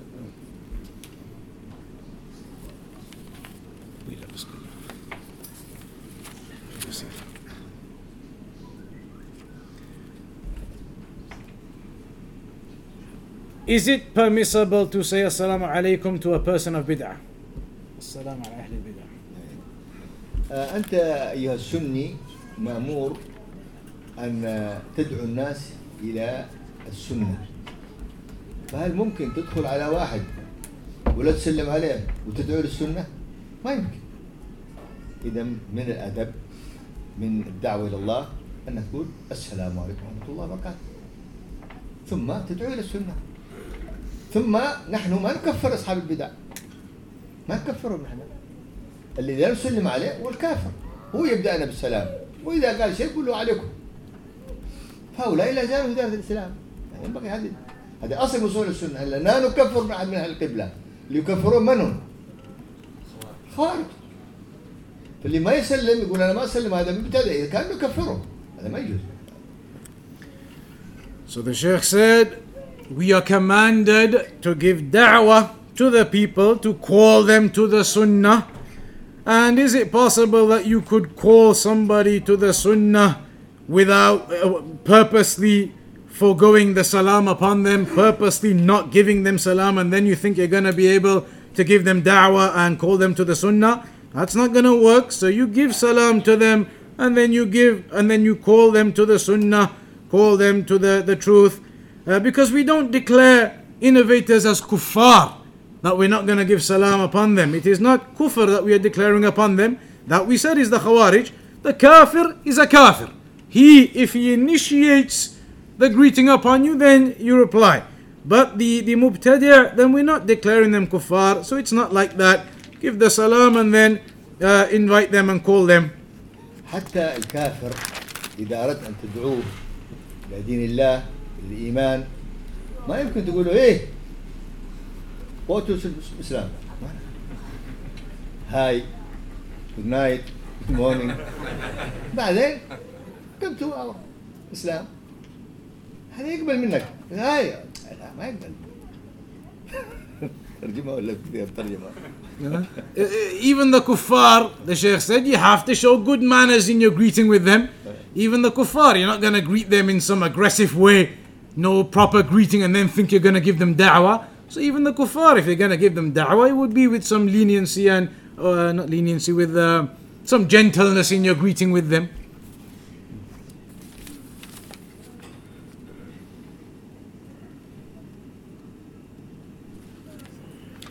What do you advise those who seek knowledge but do not taste the fruits of the knowledge gained, i.e., acting upon it due to always going back to sinning?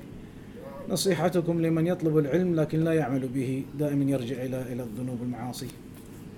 هذا حجة قامت عليه فإنسان ينبغي أن لا يكون حجة على نفسه بل ينبغي أن يخفف من الحجة على نفسه ولذلك من لا يعمل بما علم قامت الحجة فيعذب عليه فينبغي إذا كان تعلمت دين الله تعالى تقوم بذلك الدين. وإلا ستسأل. لأن الدين ليس عقيدة فقط. وليس علم فقط. أنت الآن لما تعلم أن الصلاة واجبة عليك في اليوم خمس مرات لابد أن تصلي. إذا كان علمت ولم تصلي يوم القيامة يقول أنت ما صليت الفرض الفلاني. فتعلم هذا يقول نعم. لما لم تصلي تساهل. ولا تعاقب فالإنسان ينبغي أن يتعلم. عائشة أم المؤمنين رضي الله تعالى عنها كان يأتي أحد الصحابة إليها فقل يا أم المؤمنين المسألة الفلانية ماذا قال في رسول الله؟ قال يا بني قال في رسول الله كذا وكذا وكذا وكذا. فتوى شرعية. ثم بعد أيام يا أم المؤمنين السؤال ماذا يفعل المؤمن في المسألة الفلانية؟ كذا كذا قالت قال رسول الله كذا كذا كذا. فجاء عدة أسئلة. فقالت له أحد مرات لما جاء يا بني أكل ما سألت عن شيء وأعلمتك عن رسول الله فيه؟ عملت به؟ قالت لا. قال أنظر لا قالت يا بني لما تستكثر على نفسك الحجج؟ إذا سألتني عن أمر وأخبرتك به أعبد الله به نفذه. وسأل بعد الأمر الثاني. أما تستكثر الحجة عليك ولا تعمل هذه حجة قامت عليك نعم The question, well, well, the question about the one who seeks knowledge but doesn't benefit from it is going back to sinning. The Sheikh said, if you seek knowledge and you have that knowledge now, then the evidence is established upon you And so a person doesn't want to increase that burden of evidence being established upon himself, meaning that you want to reduce that burden of evidence being established upon yourself by acting upon what you've learnt. By not acting upon what you've learnt, then you're causing a problem to yourself. Whomsoever does not act upon what he has learnt, then the, the evidence has been established upon him. He knows it, but he's not doing it. And you're going to be asked about that on the day of judgment. That why did you not act upon what you knew? The religion isn't just knowing aqidah and having knowledge of affairs, rather, it's action. You know that the prayers are obligatory, then you need to go and pray. So, a person, it's befitting he learns and gains knowledge, and then, of course, acts upon it. There's an example that a companion used to come to Aisha radiallahu anha and he used to ask about the affairs, about this affair, that affair, and then she used to give him the answer. Uh, she used to give him the fatwa, the Islamic answer on that. Then again, later on, he would come back with another question, and she would answer him on that. Then he'd come back with another question, and this happened a few times. He kept coming back with questions, she kept answering. And then one time, she eventually said to him, All of these things that you come and ask, and these answers, you go and act upon them, you do them. Because then she mentioned to him, rather than you coming and asking all these questions, it's upon you to ask and act upon that, practice it, implement it, then come and ask about the other affairs. So it requires that implementation, otherwise, it's an evidence against you. هذا سؤال آخر سؤال يقول يعني والدي ليس بسلفيين فكيف أدعوهم آه، لابد أن تدعوهم أول الناس أحق بالدعوة عندك في بيتك وحواليكم والديك وزوجتك وأولادك فتأتيهم باللين والكلام الطيب والأدلة الشرعية. قليل تقول له يا أبي هنا في منهج سلفي أهل السنة والجماعة طائفة المنصورة طائفة الناجية من النار. وأما تحب أن نكون أنا وأنت وجماعتنا إحنا ندخل الجنة أول شيء عندما تكون القيامة على طول ندخل. ولا تحب تتأخر يمكن تتعذب كذا يقول لا والله أبغى الجنة أول مرة تو. الناس الصالحين.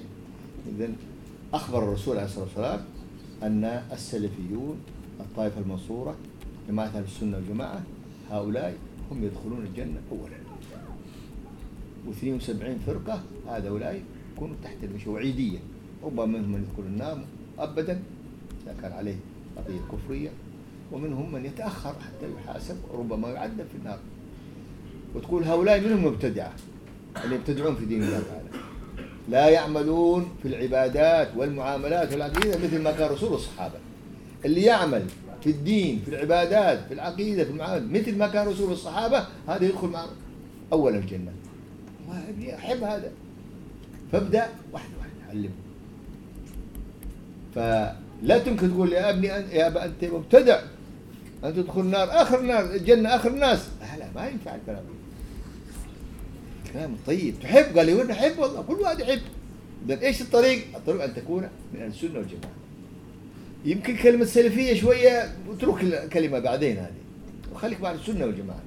لأن السلفية هذه الكلمة أساء كثير من هؤلاء الدعاء الباطل إليها. بل ربما بعض السلفيين اللي يدعي السلفية ويفعل من المصائب من الله بعليم يقول هذا سلفي فلان سلفي. فينكر على السلفية وهذا ليس بريء من السلفية هذا اللي يهتم بالسلفية ثم يفعل من البدع أيضا. فهذه الدعوة تحتاج إلى لين إلى رفق إلى ال- الأعرابي الذي جاء إلى مسجد الرسول عليه الصلاة والسلام اعرابي ياتي الإسلام صحابي رضي الله عنه فبال في المسجد.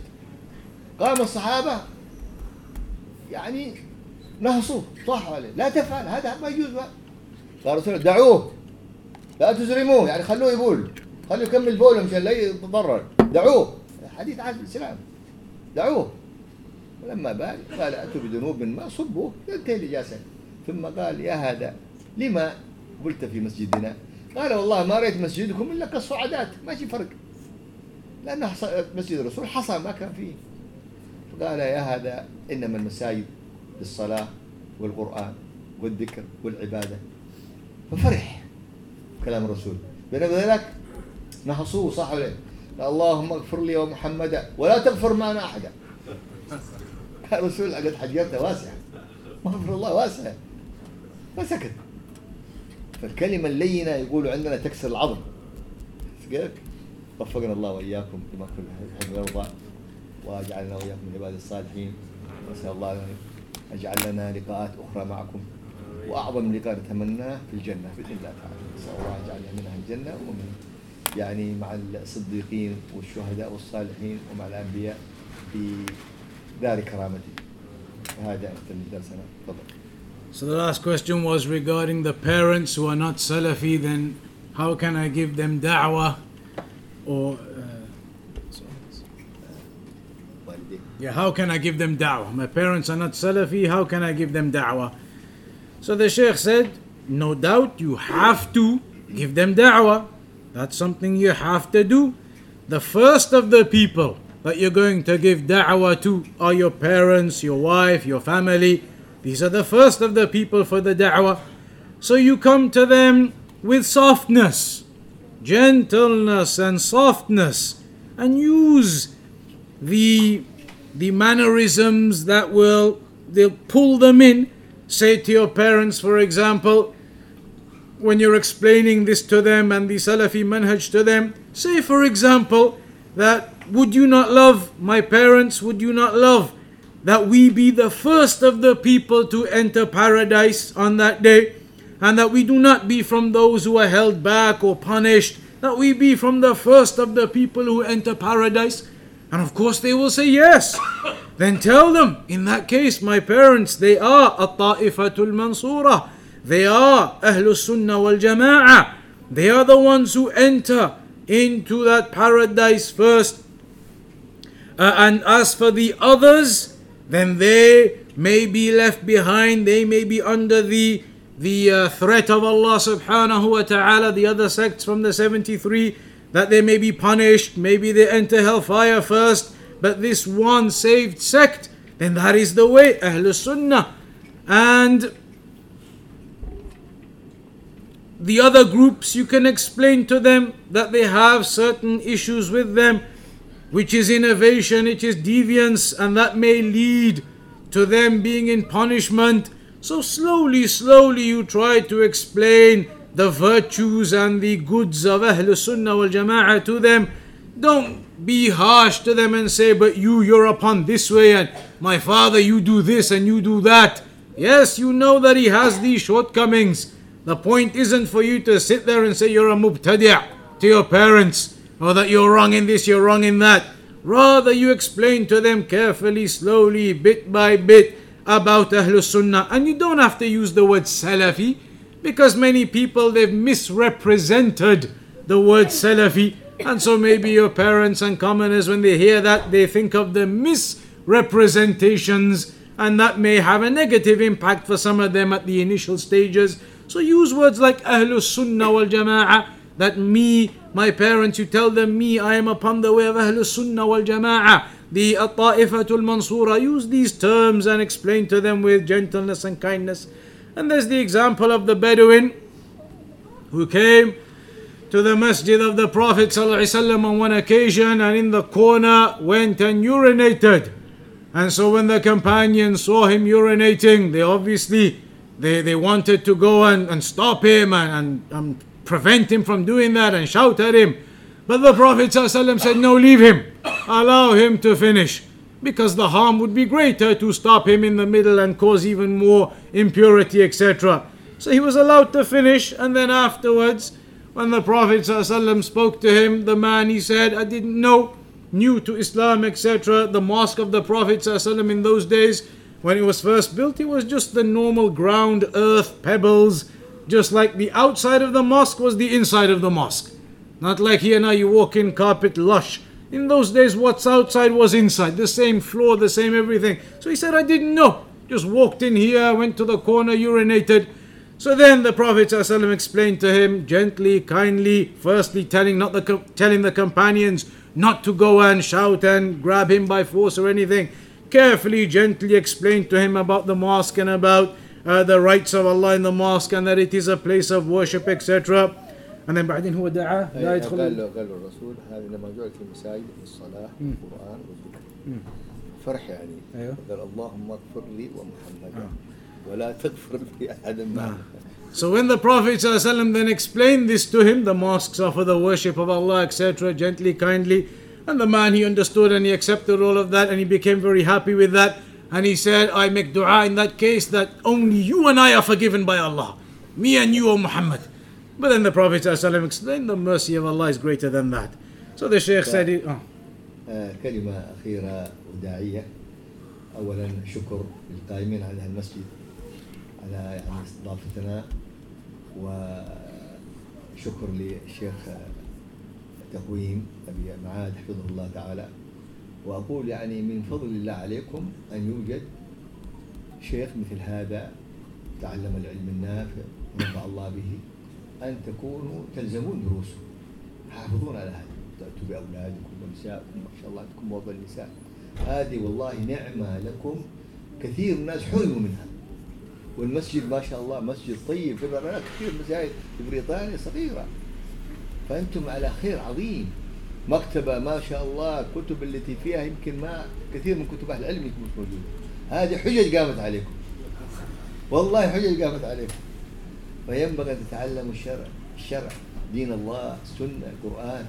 من هذا الشيخ ومن في هذا المسجد المبارك يكون بهذا خير عظيم. لكم لما سلمت بعض الأولاد هذا اسمه موسى هذا يعني اسم أنبياء أسماء أنبياء. هذا يفرح. هذا سلوك طيب. لكن لابد مع هذا العلم. الدين هذا ما يقوم إلا بالعلم. ثم العمل. وبهذا والله أنا سرني أن أرى هذه الوجوه هذا المسجد وهذه الدعوة الطيبة المباركة. لكن ينبغي الاهتمام أيضا بأن يكون هناك علم وعمل والتفاف حول الشيخ. والشيخ طلب مني أن أعمل دروس أحيانا بالاتصالات الهاتفية وأنا قبلت هذا منه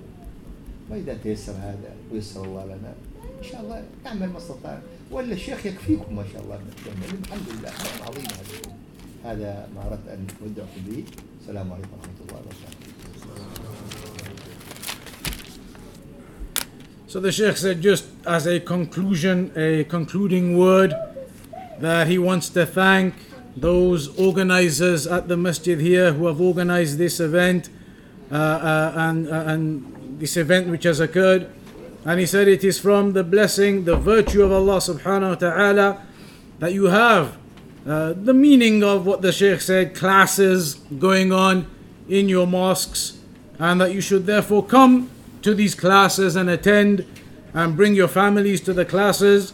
And here you have the Sheikh said a big mosque. Many places in the UK they may not be uh, big mosques, but you have a big masjid here. You have the the bookshop outside, um, and so you have all of these things. And this is an evidence established upon you that you have all of these facilities: the masjid, the bookshop, classes going on, lectures happening in the mosque. So it's an evidence established upon you. So you need to learn that knowledge, learn the, the, the, the, the religious knowledge, the Quran, the Sunnah, and there will be a lot of goodness, a great deal of goodness in that for you. Sheikh said, I'm very happy to see the, the things that I've seen here. Some of the children, their names are Musa, Harun, etc., names of the prophets, and this is wonderful to see these things. Uh, but the important thing is that everybody focuses on knowledge and action. He said, I'm very happy. It's pleased me a lot to see these faces uh, and this uh, blessed da'wah that is going on here. Uh, but the key is always that knowledge and action. Knowledge and action, attending the gatherings of knowledge in your places, in your mosques. Uh, and the Shaykh said that in future, uh, inshallah, if possible and it can occur, he will give uh, classes via telelinks as well when needed, that we can organize that.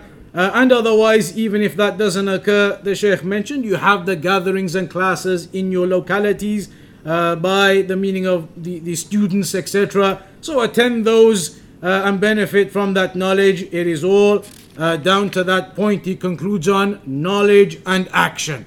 Knowledge and action is the key to remember. And that is where the Sheikh concluded upon. Uh, and that is where we'll conclude the translation upon. جزاكم الله خيرا وصلى الله على نبينا محمد وعلى آله وصحبه أجمعين.